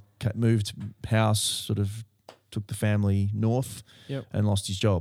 So he had to suddenly work out, you know, What are we going what to do do? I do? Yeah. And Dad taught himself because he, he always had a little bit of artistic flair, but he was not a sign writer. But he taught himself to to sign write, and Yeah, became right. became a sign writer. Started working for someone or started up his own business? Started up his own business. Jeez. Yeah, yeah, with a fam- family of four. Yeah. So yeah, he just sort of went, well, I don't know what I'm going to do. I think one of the very first things he did was painted a huge mural for the Wyong Hotel Okay. um, that went up on their wall, which was a, which was a picture of the hotel as it used to look Yep. way back in yesteryear. Um, and I remember Dad doing that. and I, would- I would have probably been maybe 12 years old or something. Yeah. I remember it being in our lounge room and Dad sort of working on this huge big piece of art, which went on the wall at the Wyong pub there. Yeah. And that might have been one of the first things he did. And while, while he was doing that and earning a quid, make doing that big painting, Yeah. he was teaching himself to paint signs. Okay. Yeah, Yeah. Wow. yeah. So, your how did you? What are your early bands that you were playing in The very earliest, me, Scott, and Jamie um, after after Beatles two? After obviously, Beatles you know. 2. it's Beatles all 2 had- downhill from there. had but- also broken up now. Yeah. Okay. Yeah. Yeah. You've all gone your separate ways to your That's right. solo albums.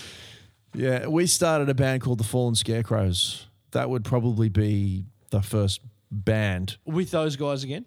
Yeah, with Yeah. those guys again. Actually, no, I should. s- I had a covers band before that at school. Okay. Yeah. Yeah. Yeah, I mean, as everyone did. Yeah, as you do. Yeah. Yeah, and you know, played a whole lot of Aussie rock songs. Yep. Um, after that, the proper first proper band, we were, we were writing and comp- and you Yep. know pr- practicing songs together and creating something. But they were in Sydney. They were in Sydney. Yeah. so, how did you pull that off? we would be, we'd get together a lot, even though we'd now moved quite quite a distance from each other. Yeah. And back in those days, the, the freeway wasn't like it was. It was Yeah. probably a two-hour drive, Yeah. easy Yeah. to get to. It was probably longer to Vaucluse. It might have been two hours and twenty Because minutes then or you got to something. get your way through the city.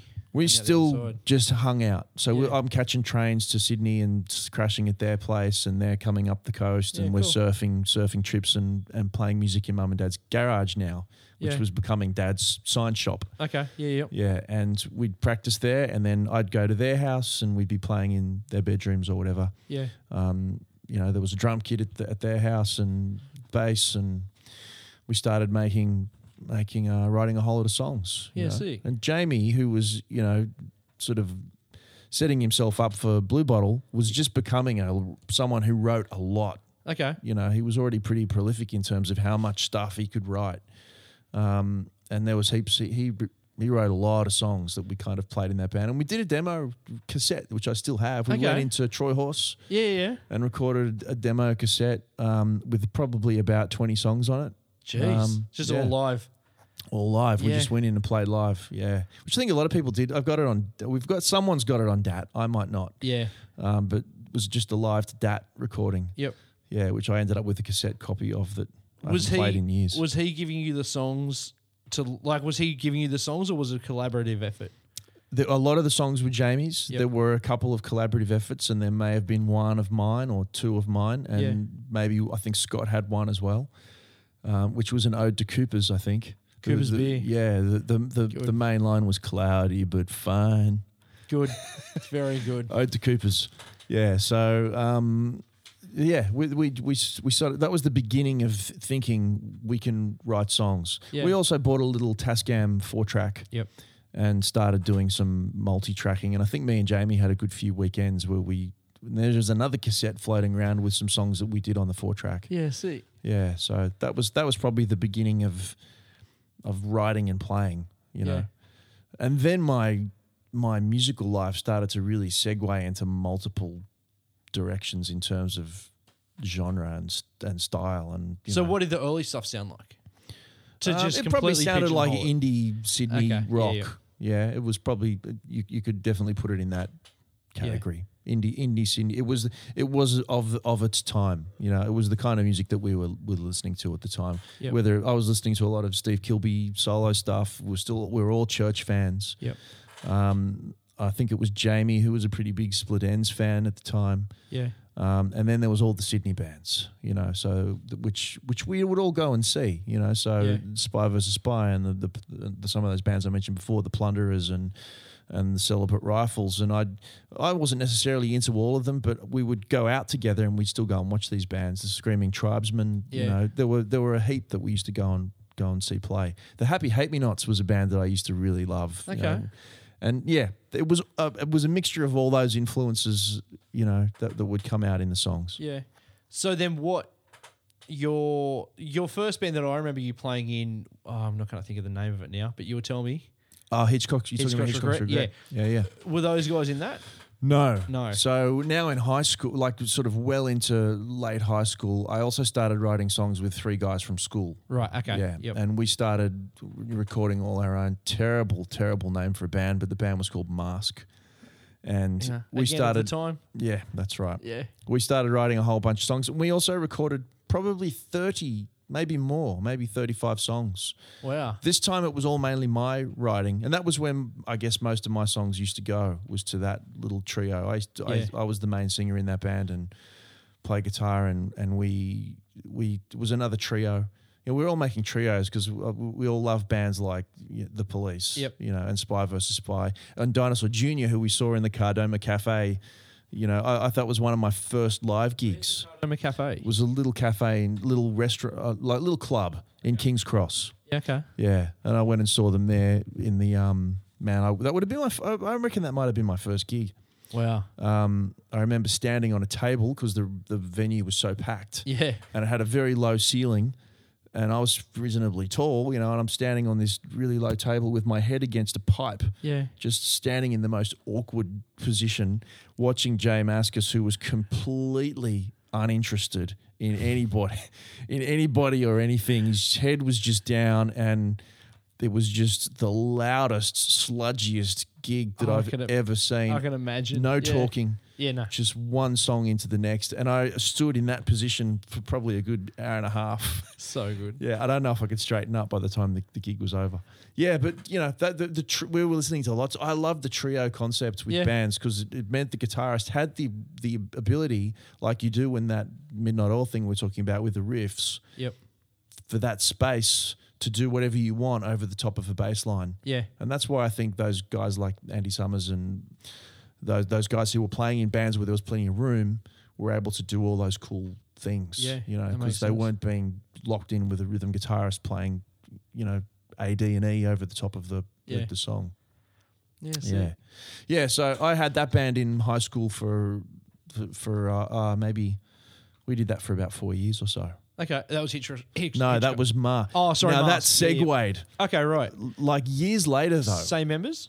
Yeah, it's the same two guys. So they were brothers, Yeah. and they lived on the Central Coast, and they lived in where I grew up in Berkeley Vale. Yep. Oh wow. Okay. Yeah, so these two these two guys, it was Dave and Shane Pecks were their names. Yep. And they drums and drums and bass, and we didn't play together for years. Okay. Like we, we hadn't seen each other for probably not much at all. I'd gotten married and life had changed and whatever. Yeah. But years down the track, we started um, the Hitchcock's Regret thing. Yeah, Sick. yeah. And while that was happening, Jamie then went and did Bluebottle Kiss and Yeah, whatnot. yeah. Blue, Bluebottle Kiss happened, and Jamie got signed to I think Sony at the time. There was a M- Yeah. Murmur. There there was a label called sub-label. Murmur. Yeah. Yeah, and Jamie got signed to that. Then a little later, I got signed to a Sydney label called Laughing Outlaw Records, Oh, and yes, they yep. started releasing the the Hitchcock's Regret stuff, and Yeah, they cool. they released two Hitchcock's Regret albums. Yeah. Um, and then a third one that came out later on, you know, and I've talked a lot about the church. I was a big fan of those guys when I was little, um, you know, from, from the age of sort of 10, 11 upwards, Yeah. listening to that band, maybe a little older than 10. Um, and I ended up working with all those guys. The drummer from that band produced the um, my the third Hitchcock's Regret record. Wow. Okay. Yeah, so um, and then we went on to do some shows with them after that. Yeah. Cool. Yeah, so Yeah, that was great. You know, to be able to make to a band that ended up playing shows and, and releasing records and got signed to a label Yeah, with the guys who I'd played with in high school. Yeah. it was fantastic. So was there much of a live scene on the Central Coast? No. Yeah. nah. So So just long drives to Sydney. yeah, yeah, as usual. You know, and the places we played were more like the Hopetoun and Yeah. the Annandale and sort of those those places. And we, we didn't do even we didn't do an enormous amount of Sydney shows. Yeah. we, we did a we did a few. Um, probably the most shows we did was for the, by the time the third record came out. Okay. Um, but pre- before that, we did some, not a lot. We played the, we even played the basement, like we had showcase nights at the basement or any of those kind Showcase of- nights for the label. Excelsior, yeah, for the label Yeah. where they, I think they just booked the room and Yep. have a showcase night. Um, the Excelsior played there a few times. All these, all these venues that are now just about all gone. Yeah. Um, They're now restaurants and Yeah, Yeah. yeah, it's a completely, completely changed and, and different scene. yeah. Um, but yeah, that band lasted quite a while, um, and we, we got to we got to do a lot of we got to, got to make three records together. It was great fun and work Yeah. work with in the end work with someone you know the, the drummer from the church who produced our record. Work with the you know guys that I'd looked up to for a long time. So how did that come about? Uh, Interestingly enough, I think somehow Steve Kilbey had heard our second album Okay. and had made a comment to Tim, who was the drummer, that he because Tim was looking for bands to work with and produce, and I think Steve must have made some kind of comment. I heard their record and I really liked it. You should go and check them out. And we were playing at the Hopetoun, and Tim turned up Yeah, and, cool. and watched the watched the gig, and then uh, approached us, or I was sitting outside either before or after the show and met him, and we ended up saying we should do something together. Yeah, sick. Yeah. So, you know, I remember running around like an excited ninny, you know, that, that he'd even turned up. Completely understandable, Yeah. but yeah. That's as, as as you do. yeah, sick. You know, and there was no Andy Summers moment to that story. He's still a he's still a mate. He's still a mate. Good, good to hear. Um, so do we have a song to kind of sum up? I guess the eighteen year oh 18 plus going to gigs on the regular and playing in bands and that kind of thing. Yeah, so I, I, t- the part of that I haven't talked about yet for this point. It on me. Yeah, so this, this is, these are convoluted stories. You know what I was saying before? This is where my genre hopping started to happen. Yeah, yeah, when I was a kid and I'd grown up with the the Hutchings, you know, at their house in Vaucluse, their Yep. dad was a saxophone. He played a lot of instruments. He played saxophone and oboe and clarinet and flute and piccolo, Wow. and he was a great jazz player. yeah, And I grew up listening to him practicing scales and arpeggios and stuff all the time in their house. And he he had a, he was a regular on the midday show. He was in the midday show band okay, yeah, yeah, yeah. and he, you know, he got booked for the Sinatra tour when Sinatra went home and kicked up a, a stink because someone offended him by making comments about his girlfriend or something. Lee was booked to do that tour. Played with lots of jazz greats. Like Yeah. he's a really respected and great jazz musician. yeah. And I think that growing up and listening to him so much sp- sort of started something in me as well, you know. And maybe that was what drew me to some of these jazzier kind of guitarists Yeah. because something something in my mind when I really like whatever that is, you know, and I, I, I don't think I really un- even understood it until I got to about 18, 19. Yeah. But I then started listening to a lot of a lot of jazz, Yep.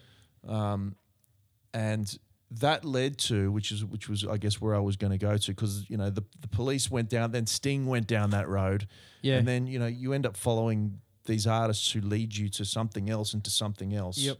And what happened from the I guess the police was with me was getting into you know these guys that Sting ended up using on this first solo record, who'd all worked with people like Miles Davis, yeah. Right. Okay. and it, it kind of all I, I ended up listening to a lot of that kind of jazz fusion stuff that happened, especially the stuff that happened in the seventies Yeah. and this is you know now uh, we would be in I guess mid to late eighties, late eighties, Yeah. And I'm now going back and listening to stuff again that that sort of came from the seventies. Yep. So those Miles Davis albums like Bitches Brew and Live Evil and Tribute to Jack Johnson, and I. I was never very good at the like, and I wanted to be as a guitarist to be able to do that swing jazz thing, and I really struggled with the phrasing with those lines. I had a really hard time with it, and it would really frustrate me. I know I couldn't get the language with those Yeah. the way those guys played.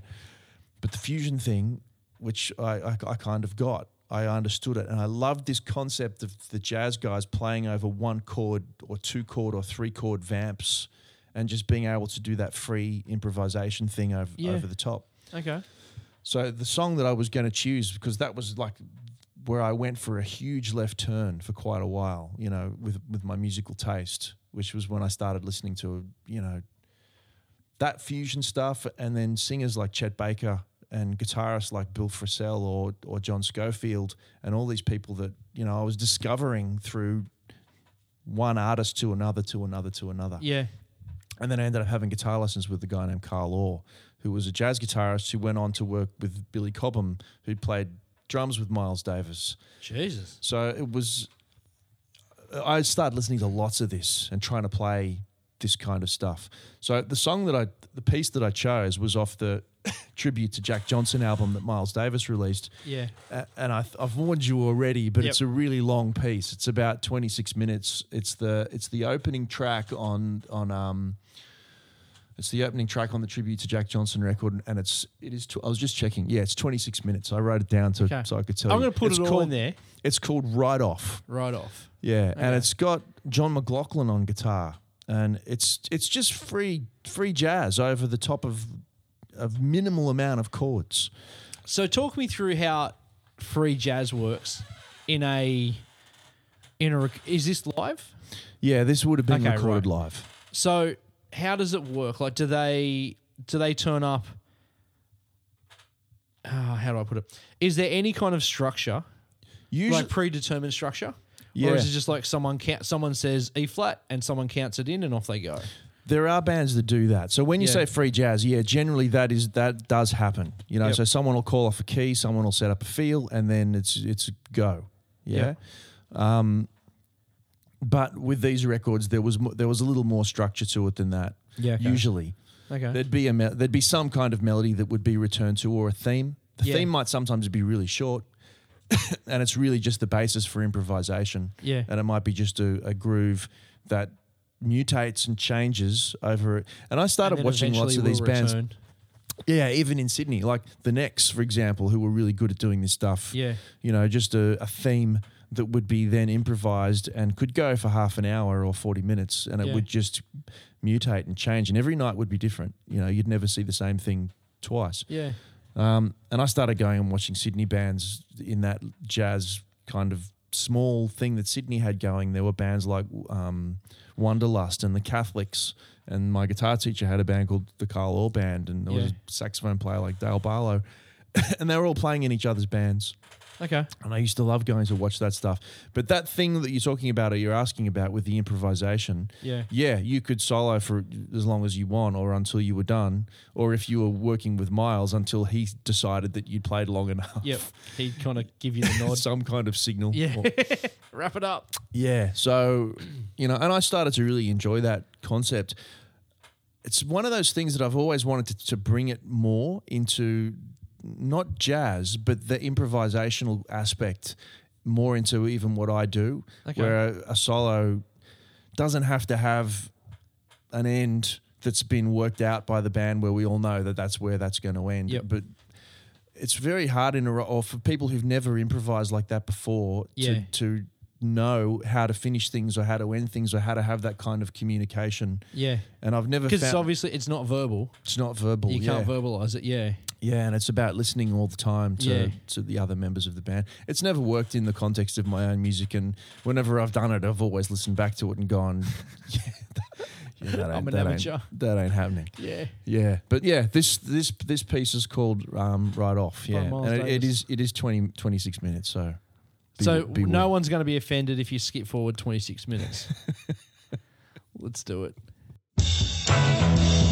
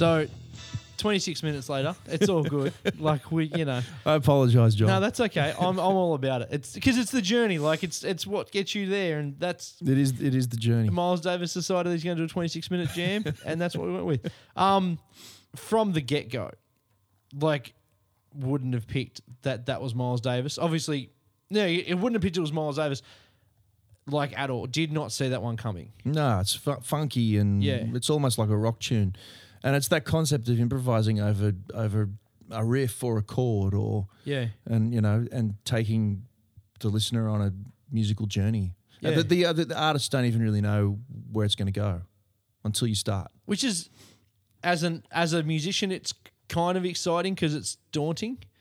I guess you might get to a stage where it's like, I've got this. Like this isn't. Um, this doesn't me. Is not. The It right is word, scary. Well, it is yeah, scary. It's, Yeah. I think it's it is scary when you do that stuff. Yeah. Yeah, and I, I imagine it would be very scary if you were standing next to Miles to, to do that stuff because he, I think he had very very high expectations Yeah. of what he expected of of the musicians around him, and Yeah.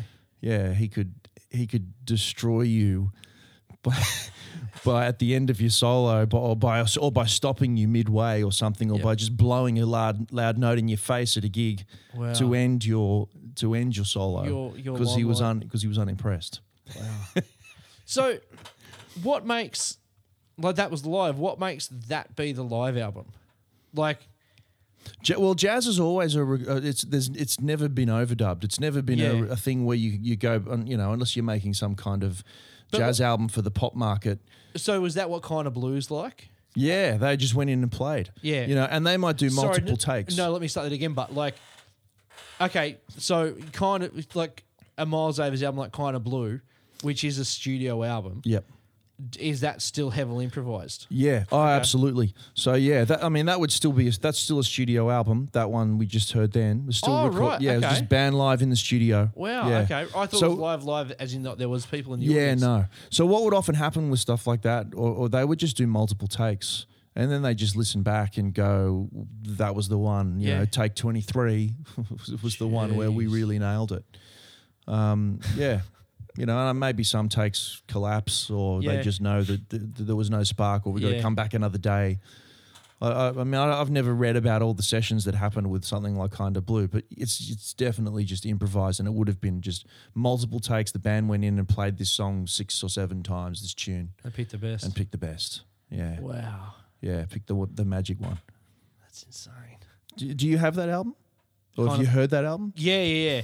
I went through a um a very very. I, I thought I should. It's one of those things where you just go like, I should listen to this. yeah, this. I should listen to this because it's it's it's obviously made a, an impact. Yeah, Like it's you know it's it's as important to jazz musicians as smells like teen spirit is Yeah. to modern rock musicians kind Absolutely. of thing. Uh, sorry, never mind, not smells like teen spirit, but yeah, like Yeah. it's. So I was like, well, I should at least have an understanding or a knowledge that it exists, and you know, absolutely. yeah. yeah. So, but I didn't. I didn't go too far. and it's a down great romantic record. I'm going to put it out there. when I first started listening to it, it was like because I'd come home from work early for whatever reason.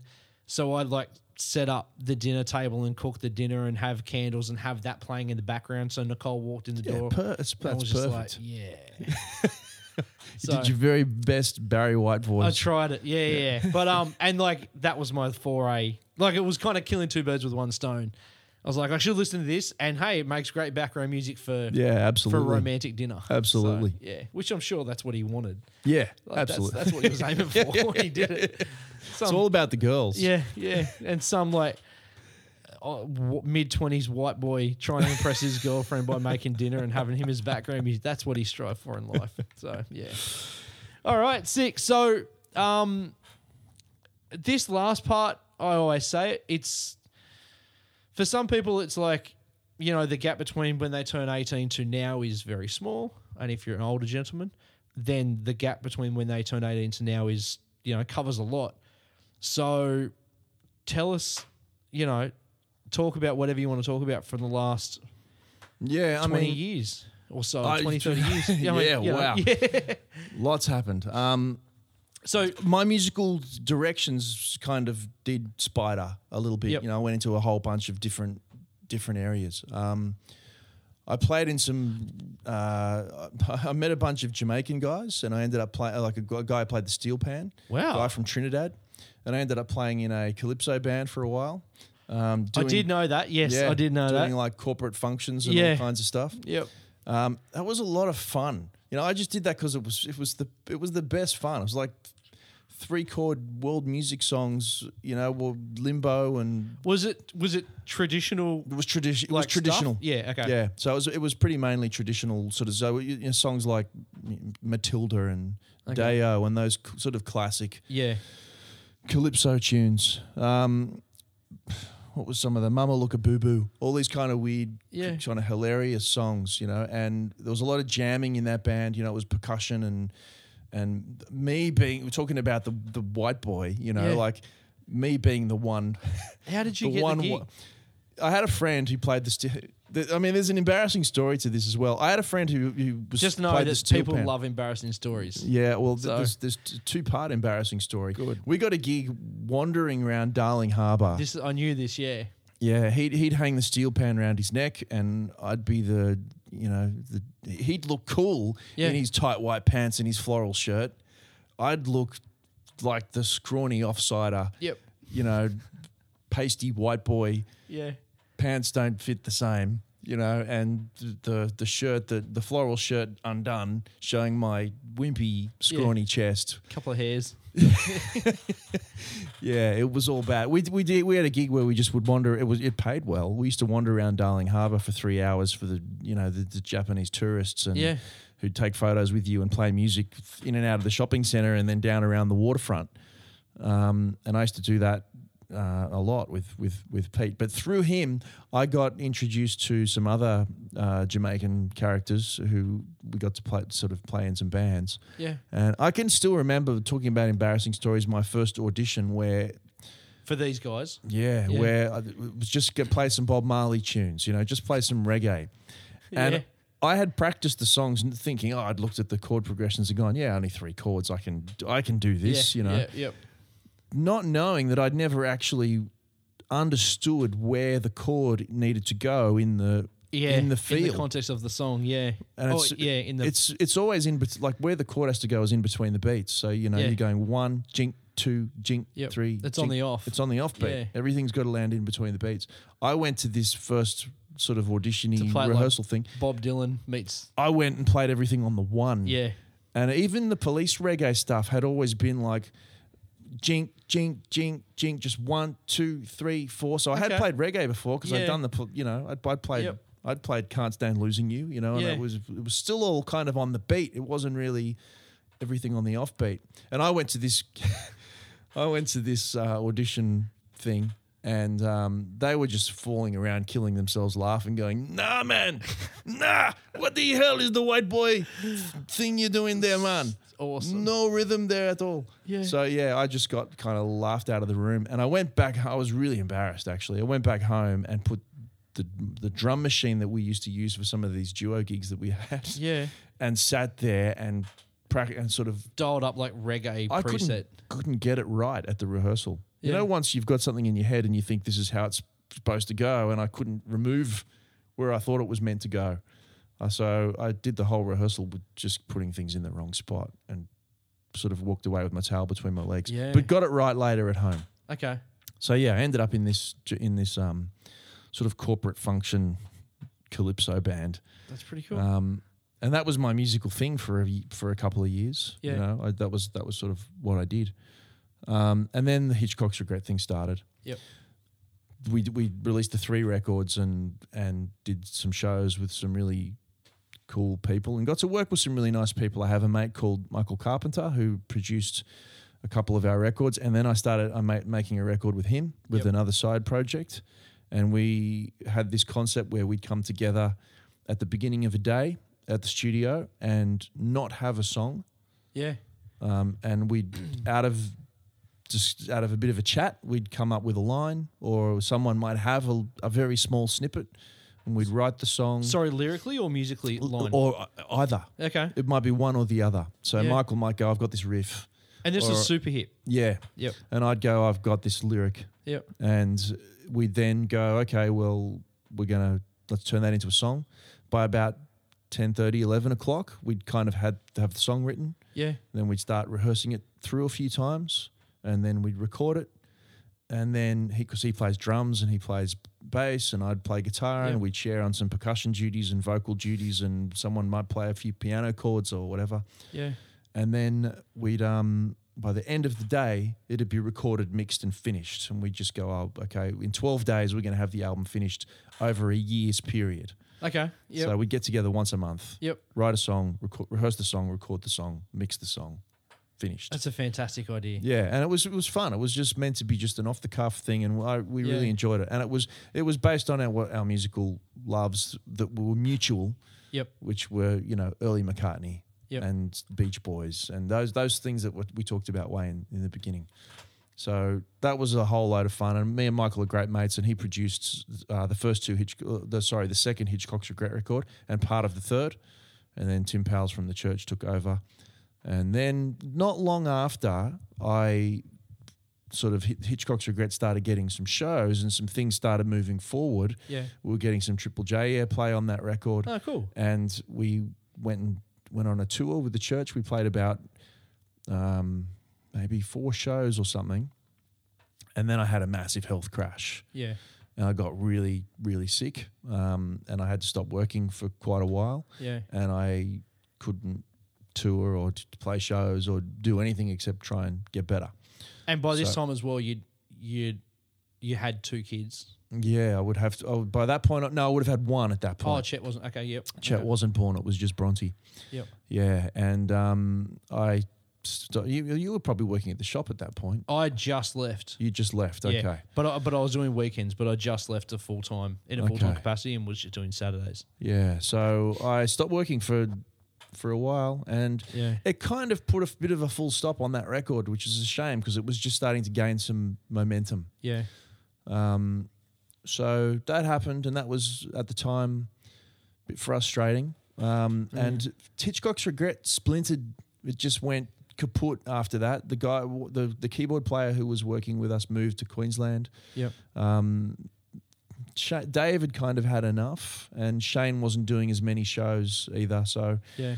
it ended up being me and Adam Lang, Yep. who you know very well. Very very well. Yeah, so the the shows that we started up again playing after my health after my health improved Yep.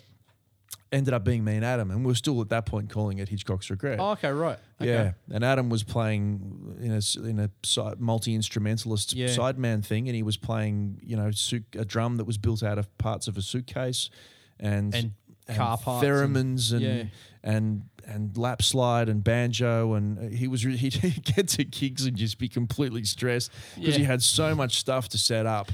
And it was, and you know, especially the drum kit. It wasn't a kit. No, It- not at all. It was like it was very ad hoc. Yeah, suitcases with rattles and stuff in them. yeah, it was a suitcase for a kick drum. It was a biscuit tin for a snare drum. Yeah, with a bike chain inside it. Bike chain. That's right. Yeah, it was a it was like a disc brake Yeah. for his ride cymbal. yeah, Yeah, and it was really eclectic. And it strangely enough, when you mic'd it up and he just did his thing on it with me because we just practiced enough to get some kind of thing going that seemed like it was kind of cool. Yeah. We ended up playing to shows to, to quite big crowds Yeah. just doing that. And it and it sort of started to find its own it was like something new, Yeah. you know? And I it, it it kind of got me excited enough about music again that I started writing what became uh, the waiting room yep. Which was your first solo album? first solo one. Yeah. Yeah. yeah. So that one then was produced by Tim Powles from the church. Um, and we did record a little bit over at Michael Carpenter's place as well. Yep. And then somehow I came to the attention of um, Arlene Brooks, who was the Midnight Oil's publicist Okay. and she'd been working for them for, for years. And I think it was through Jim Moginie. Somehow he'd yeah he'd seen a Hitchcock's Regret track called Happiness that was getting played on Triple J, Yep. or heard it somewhere, or seen it on Rage. I think it the the clip played on Rage, and Arlene was looking for a band to manage or someone to manage. Yeah. And Jim had said, "Hey, look look these guys up." Because this was around also around the time that Midnight Oil had kind of called it. quits. Yeah. Yeah. Yeah. And anyway, I got an email from her. And once again, you can imagine the excitement of Yeah. the guy who was this massive Midnight Oil Jim Moginie fan Yeah. say, "Hey, Jim suggested that I that I drop you a line." So Arlene ended up managing me through that waiting room period, and she worked Yep. really hard to try and get me um, before the album came out to try and get me signed to a new label or something, Yeah. which didn't end up it didn't end up happening. Um, and I ended up releasing the label on my ended up releasing the album myself Yeah. with the help of MGM and Tim Powles. Yeah. Doing distro and whatnot. We got the album out that way. Yeah. So I'm sure I, I may not have told you this before, but like for an album that doesn't fall under a like punk rock umbrella, it's easily in my top ten of all time. yeah, so that wow, Yeah. that's Like it, like, and maybe it was a time and place thing, and like I still listen to, I would still listen to it now and think it's just as incredible as I did when I first heard it. But yeah, like there was some, there are songs on that that just level me. we did a show. Yeah, Yeah, we did one show where you played double bass with us. no, I played electric, electric bass. Okay, and it was Lazot's. it was Lazot's, and it was around the time where Nicole got really sick. Okay. And- yeah, yeah, okay. Yeah, and she, I think it was like I played the show, but she was still in hospital. see, there's maybe Yeah. a bit of. th- There's maybe a reason why you got drawn to that record because I wrote that record while I was really sick, Okay, yeah, yeah, yeah. and a- a lot of the, those songs were were kind of songs about the struggle that I was having at the time with my health and Yeah. my where my head was at, and Yep. that maybe that's what what maybe lyrically that's what yeah. got you listening to some of that. Like I'm. I'm almost, I'm almost tearing up now.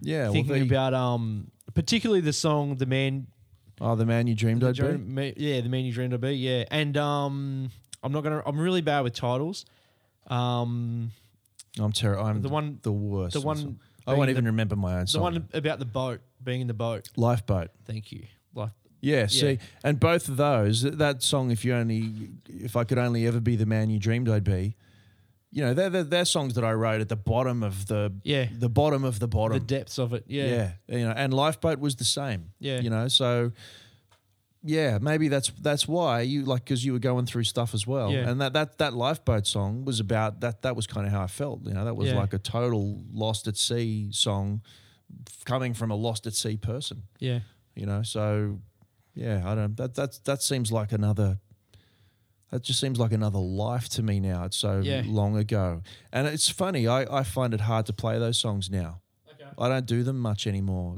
i just because you're in a better place or yeah or i find it hard to to imagine that i felt that bad yeah yeah yeah you know like i i think that's part of that's part of what it is and maybe sometimes there's somewhere in my head that doesn't want to relive revisit that it yeah I still play makes M- sense. Man You Dreamed I'd Be, and I play a couple of songs off that album, maybe that aren't that don't have some of those Yeah. darker lyrical themes. yeah But there's some places with those songs I can't take them to where they're supposed to go anymore. I think you know, and I've I've sort of dumped them from the from Yeah. the set list. which completely makes sense because you know it's 10 years ago now Yeah, yeah, it's a, even maybe a little bit more. Well, you would have been writing over 10 years ago. Yeah, but yeah. yeah.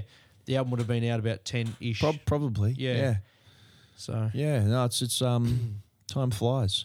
So yeah, there was that record. There was that little period then where I was being managed by Arlene. Then I decided, like those those records that I made, I made with um, Tim Powles and Michael, and different people came in and played on them. Yep. And a lot of them were, were my friends. But I decided, okay, this the net record after that, I want to take it right back to when I just got to hang out with my friends and make music. Yeah. Because that's that's to me, and that's the reason now why I the only reason I make music. yeah. By the time you've gotten to this age, you've got no delusions of, you know, grandeur or that I'm going to make the record that's going to change, you know. And even if it did, what does that mean? Like, Nothing. financially? Yeah, no, Like, no, nothing. You know, you're Yeah. not going to get, you know, you're not going to go from driving to gigs to flying to gigs kind of thing. Like, there's still no, no, not no money to make, but yeah. if like, you're not if you're not doing it because you're having a good time, Yeah. then you're wasting your time Yeah. doing it.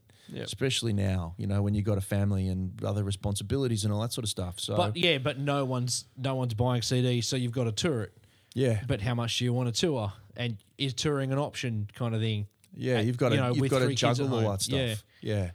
So I um, decided I'm going to make a record, and I'm going to make it the easiest way I can make it. I'm going to make it the most fun way that I can make it, Yeah. and we're going to do it quick. Yeah, good. Yeah, and we we went into um, we hired a house in in um, the North Shore, Yep. uh, near the beach at Avalon, and we just Scott and Jamie came and played. Jamie played electric guitar and produced. Yep. And he'd had all this success with Bluebottle, and Bluebottle was now over as well.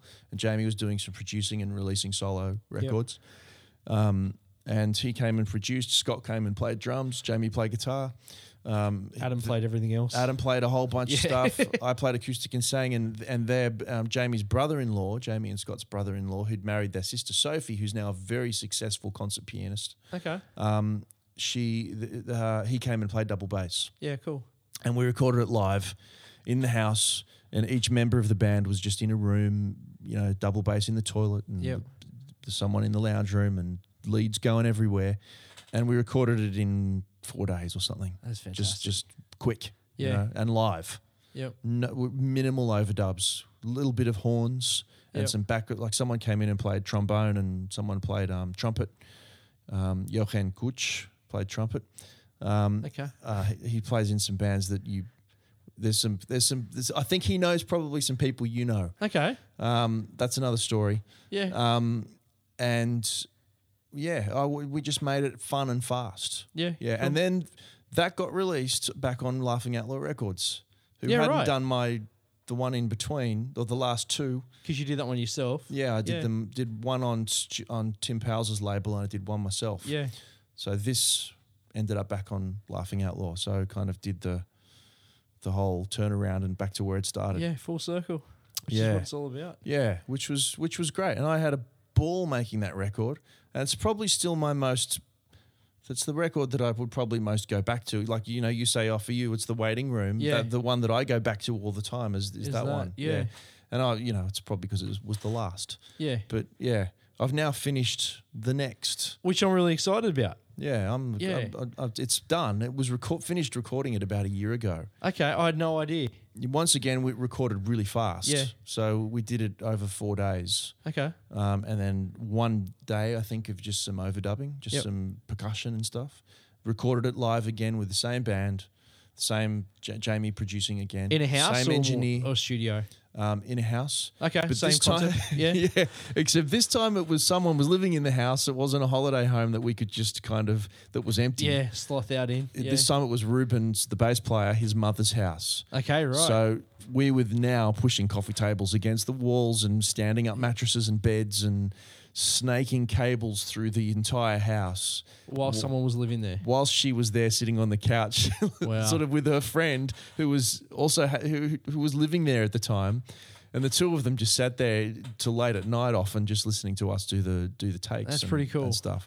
It was a lot of fun. She was cooking for us and make because she, you know, I've got all these stupid Dietary, dietary requirements. requirements, and she was making me my grain-free bread and you know no sugar and all those things that I have to do. So Yeah. Um, yeah, it was a, that was really really good fun. But it's taken a like a, I recorded it a year ago, Yeah. and it's taken this long for the mix. So the guy who's engineering it is a doctor, and Right. he um, is really really really busy because he just had a baby as as well Yep. and his life's completely changed and his job is high pressure he's all, he's off giving lectures and doing all kinds of things Yep. and he's just been able to mix maybe a song Yeah. Dribs and drabs. Yeah. Yeah so the the mix has been really slow but it's coming Sick. yeah I can't wait. yeah I, I can't wait either i forgot i've not listened to it Yeah. so I, i've not heard a single mix you have to go relearn the songs. yeah i've i've actually said to them i want i'm going to walk away Yeah. and I want you guys to mix it. And I've got complete faith in whatever you're going to do, and come and play it to me when it's done. That's fantastic. Yeah, so I, I get to hear it like a, a punter almost, Yeah. and just put it on for the first time and and hear it as a as a whole. That's exciting. Yeah, yeah, I'm looking forward to it. Any any re- any penciled in release date? I'm really hoping early next year. Okay. Yeah. Um, oh, that's right. We're talking about the posable or I'm thinking about doing a yeah, Yeah. a crowdfunding thing because this is the first time you know that I'm going to be paying for pressing yeah. by myself, and I'm thinking about doing a limited vinyl and limited CD Yeah. release. And I've paid for everything up until this point. Paid Yeah. for you know whatever the the the artwork and the and the um uh, mastering, Yeah. and the the recording. Um, but yeah, I, I, to get it over the line, I think I'm going to need a, a bit of help. Yeah. We'll see how that goes. I'm, I'm I say that with great trepidation. Ah, you'll be sweet. it makes me very nervous. I can under, like, I can understand because it's your baby, Yeah. But you know, as we spoke about before we hit record, like one of your friends did nearly twice what he needed. Hoped. Yeah. Yeah. Yeah. So Yeah. like, my it's fingers are my fingers are crossed. Yeah. I'll just I, I have visions, you know, of of Five hundred dollars. Uh, in, yeah, in and three just or tumbleweeds Yeah. rolling past the the website, you know, the the Yeah. page. Yeah. So No, we'll see. we'll see. awesome. So, is it before we pick your last? Before we go into your last song, is there anything else you want to talk about or plug even besides your new album? That, that to be honest, that's no. I'd probably uh, I, we. The, one of the coolest things I did, Yeah. which I've just done, Lay it on me. that was the what you what you know, Oh, two yeah, months ago. Yeah, I, yeah. went- I did something I've never done in my life. We got invited to go and play a festival in France. Which is amazing. Yeah, so got to take the whole band. Um, that was incredible, and I won't. You know, we've we've talked enough. Yeah. But there's a whole bunch of stories that go with that. If anyone wants to read the the tour diary that I wrote, there, you know, if you Okay. type in Mark Moldre tour diary on, I'll post it on all the socials. Yeah, yeah. Yeah, yeah. you can you can find the whole the whole shebang there. But that was probably one of the most incredible musical experiences I've ever had, and I got to do it with with my friends. Yeah. and ha- and you know, Lifelong friends, yeah. having a good time. And so when you guys, when you said you were going to France, I was like, oh, I mean, that's fantastic. Like, don't get me wrong, but I envisioned.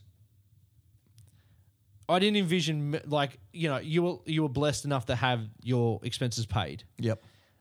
but you know expenses paid is fantastic. But like if you play in front of seven people, it might sour the the experience. But like on your desk that was in the room that we're sitting in right now, there's a fantastic photo.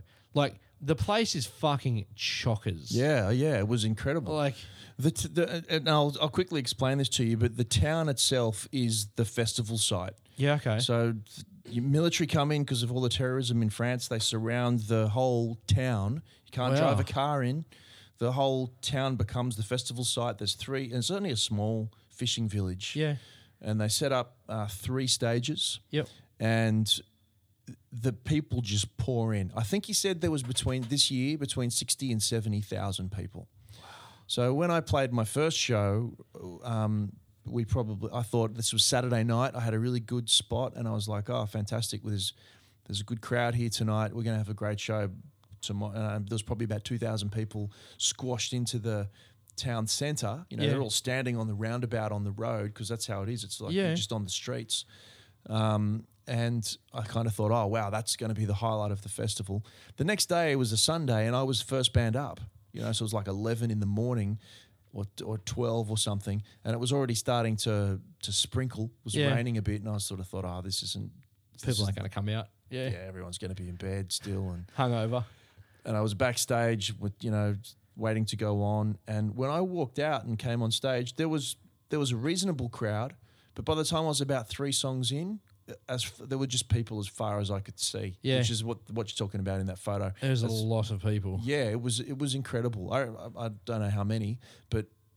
It was the biggest crowd I've ever played to, Yeah. and our the, our CDs sold out in four minutes after the show Which so it was an insane. experience like you've like I've never had in Australia, and um, Yeah. the appreciation and the hospitality of the French people, as, as you'll read if you go to my if, if, if you can handle any more Moldre speak Which, after look- this long chat, You should be you should be clicking links now. it's um you, you you'll hear me describe what an incredible experience it was. It was That's something I'll just never ever forget. So Yeah. hopefully, my fingers are crossed, we get back there sometime. Awesome. Yeah. What do we go with? Ah, yeah, good question. I've forgotten. Okay. I had I had to finish with this. You know that I love Tom Waits. Yes. Um, so I want I really wanted to finish. uh, It was a big choice for me between a Wilco song or a Tom Waits song. Yep. Because when I talk about the bands that I discovered later in life, and once again, you know, we talked about going through this road and changing pace and and stuff Yeah. that you like, and as your life changes, your, your musical taste changes. Shift. Yeah. Yeah, um, and mine definitely morphed about I don't know ten or so years ago, where I sort of got into that into a kind of listening to a lot of folk music, Yeah. and I got back into listening to a lot of Dylan and and I discovered probably one of my last discoveries was was Wilco. Yep. you know, and started listening to a lot of their stuff and saw them live quite a few times. You gave me the album F- Foxtrot. oh, Yankee Hotel Foxtrot. Yankee Hotel Foxtrot, Yeah, and yeah. I, I listened to it, but I don't think I was at the I don't think I was in the right, Right headspace. place. Yeah. and probably my favorite album of theirs now is the one that came after that, which is Okay. "A Ghost Is Born." Right. Okay. I love that record. That's that's probably my favorite Wilco moment. Um, but I, I chose a Tom Waits song to finish. Sick. Um, through Tom Waits, I discovered probably my now f- sort of guitarist, maybe that I look up to more than anybody else, which is a guy named Marc Ribot, Okay. who I got to see a couple of years ago do a small show in Sydney. Um, Was he? eh, How did he fit into the Tom Waits world? So he played guitar on quite a few Tom Waits records. Okay. Um, and he's got a, such a distinctive attack on the guitar. Yeah. But once again, comes from some kind of jazz classical hybrid background.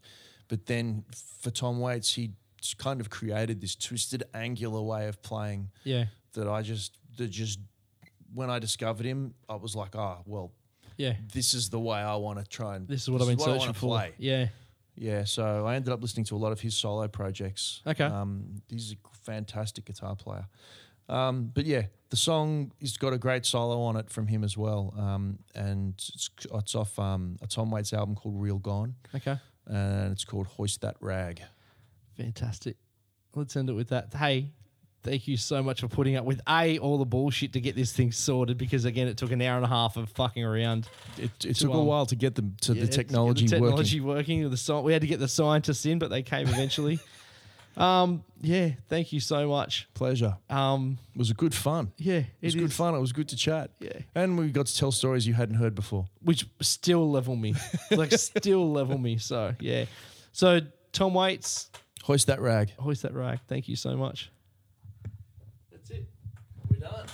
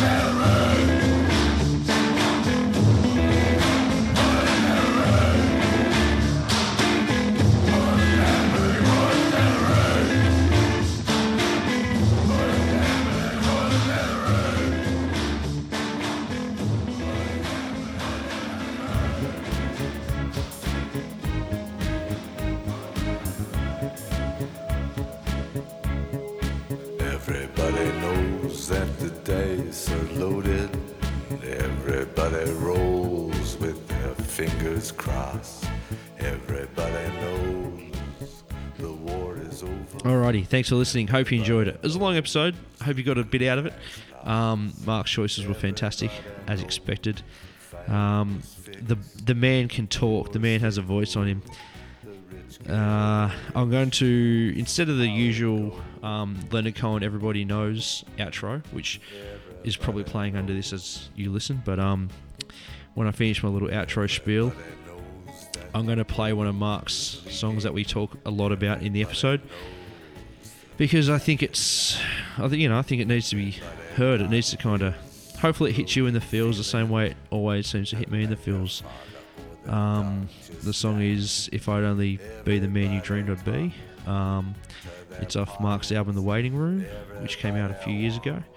Uh, I'm sure you can buy it. I'll post all the links for um, Mark's socials and whatnot. And if you dig what you hear, let him know. Say good day, chuck a like, chuck a follow, do all that stuff. Um, yeah. Again, if you think this episode's worth a dollar, paypal.me slash my age podcast and uh, spread the love. Just all you know, tell someone, tell someone how cool the podcast is if you think it's cool or if you think it's okay. Um, if you feel the need to review or whatever, I don't think it means anything. I think you know, whatever. It's appreciated, but I don't think it, it doesn't boost anything. Um, it's just a it's a scam, but you know, it's a nice little ego kick slash scam. So whatever. Um, cool. Man You Dreamed Would Be by Mark Moldre. Peace.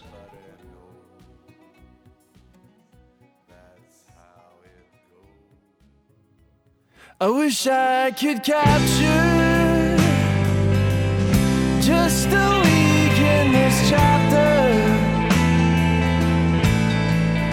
book I am reading as I'm lying here bleeding. And if these tiny faces make their way back to Kansas in the eye of a windstorm as I'm lying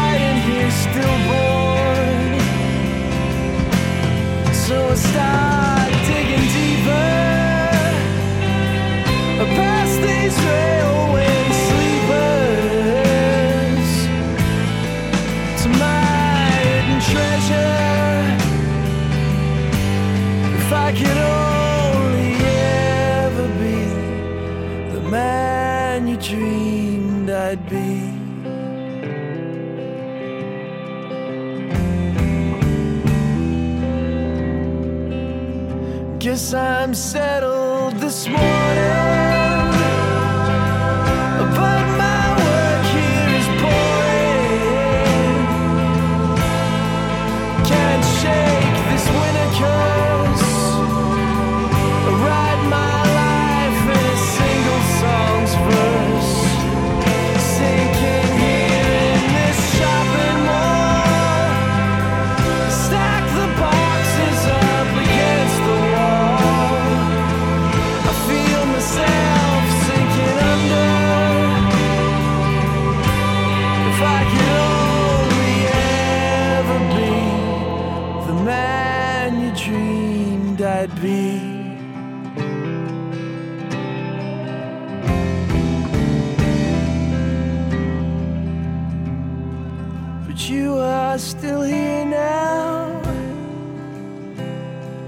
You make it all safe somehow.